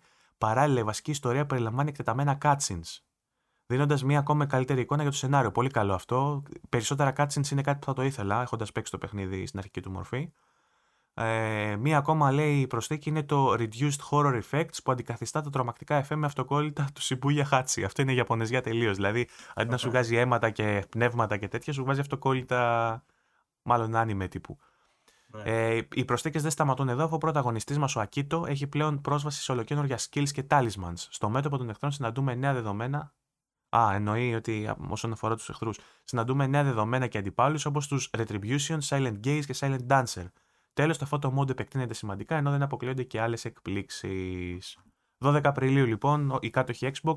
Το συγκεκριμένο update λογικά θα το πάρουν ε, και οι χρήστες του PlayStation. Οπότε και οι χρήστες του PlayStation που, θα, που έχουν συνδρομή PlayStation Extra Plus Extra θα μπορέσουν να το παίξουν το, το, το Ghostwire Tokyo και οι κάτοχοι Xbox ε, οι οποίοι θα μπορούν μέσω της συνδρομής στο Game Pass να το παίξουν ε, στις 12 Απριλίου, θα μπει και στο Game Pass δηλαδή εννοώ.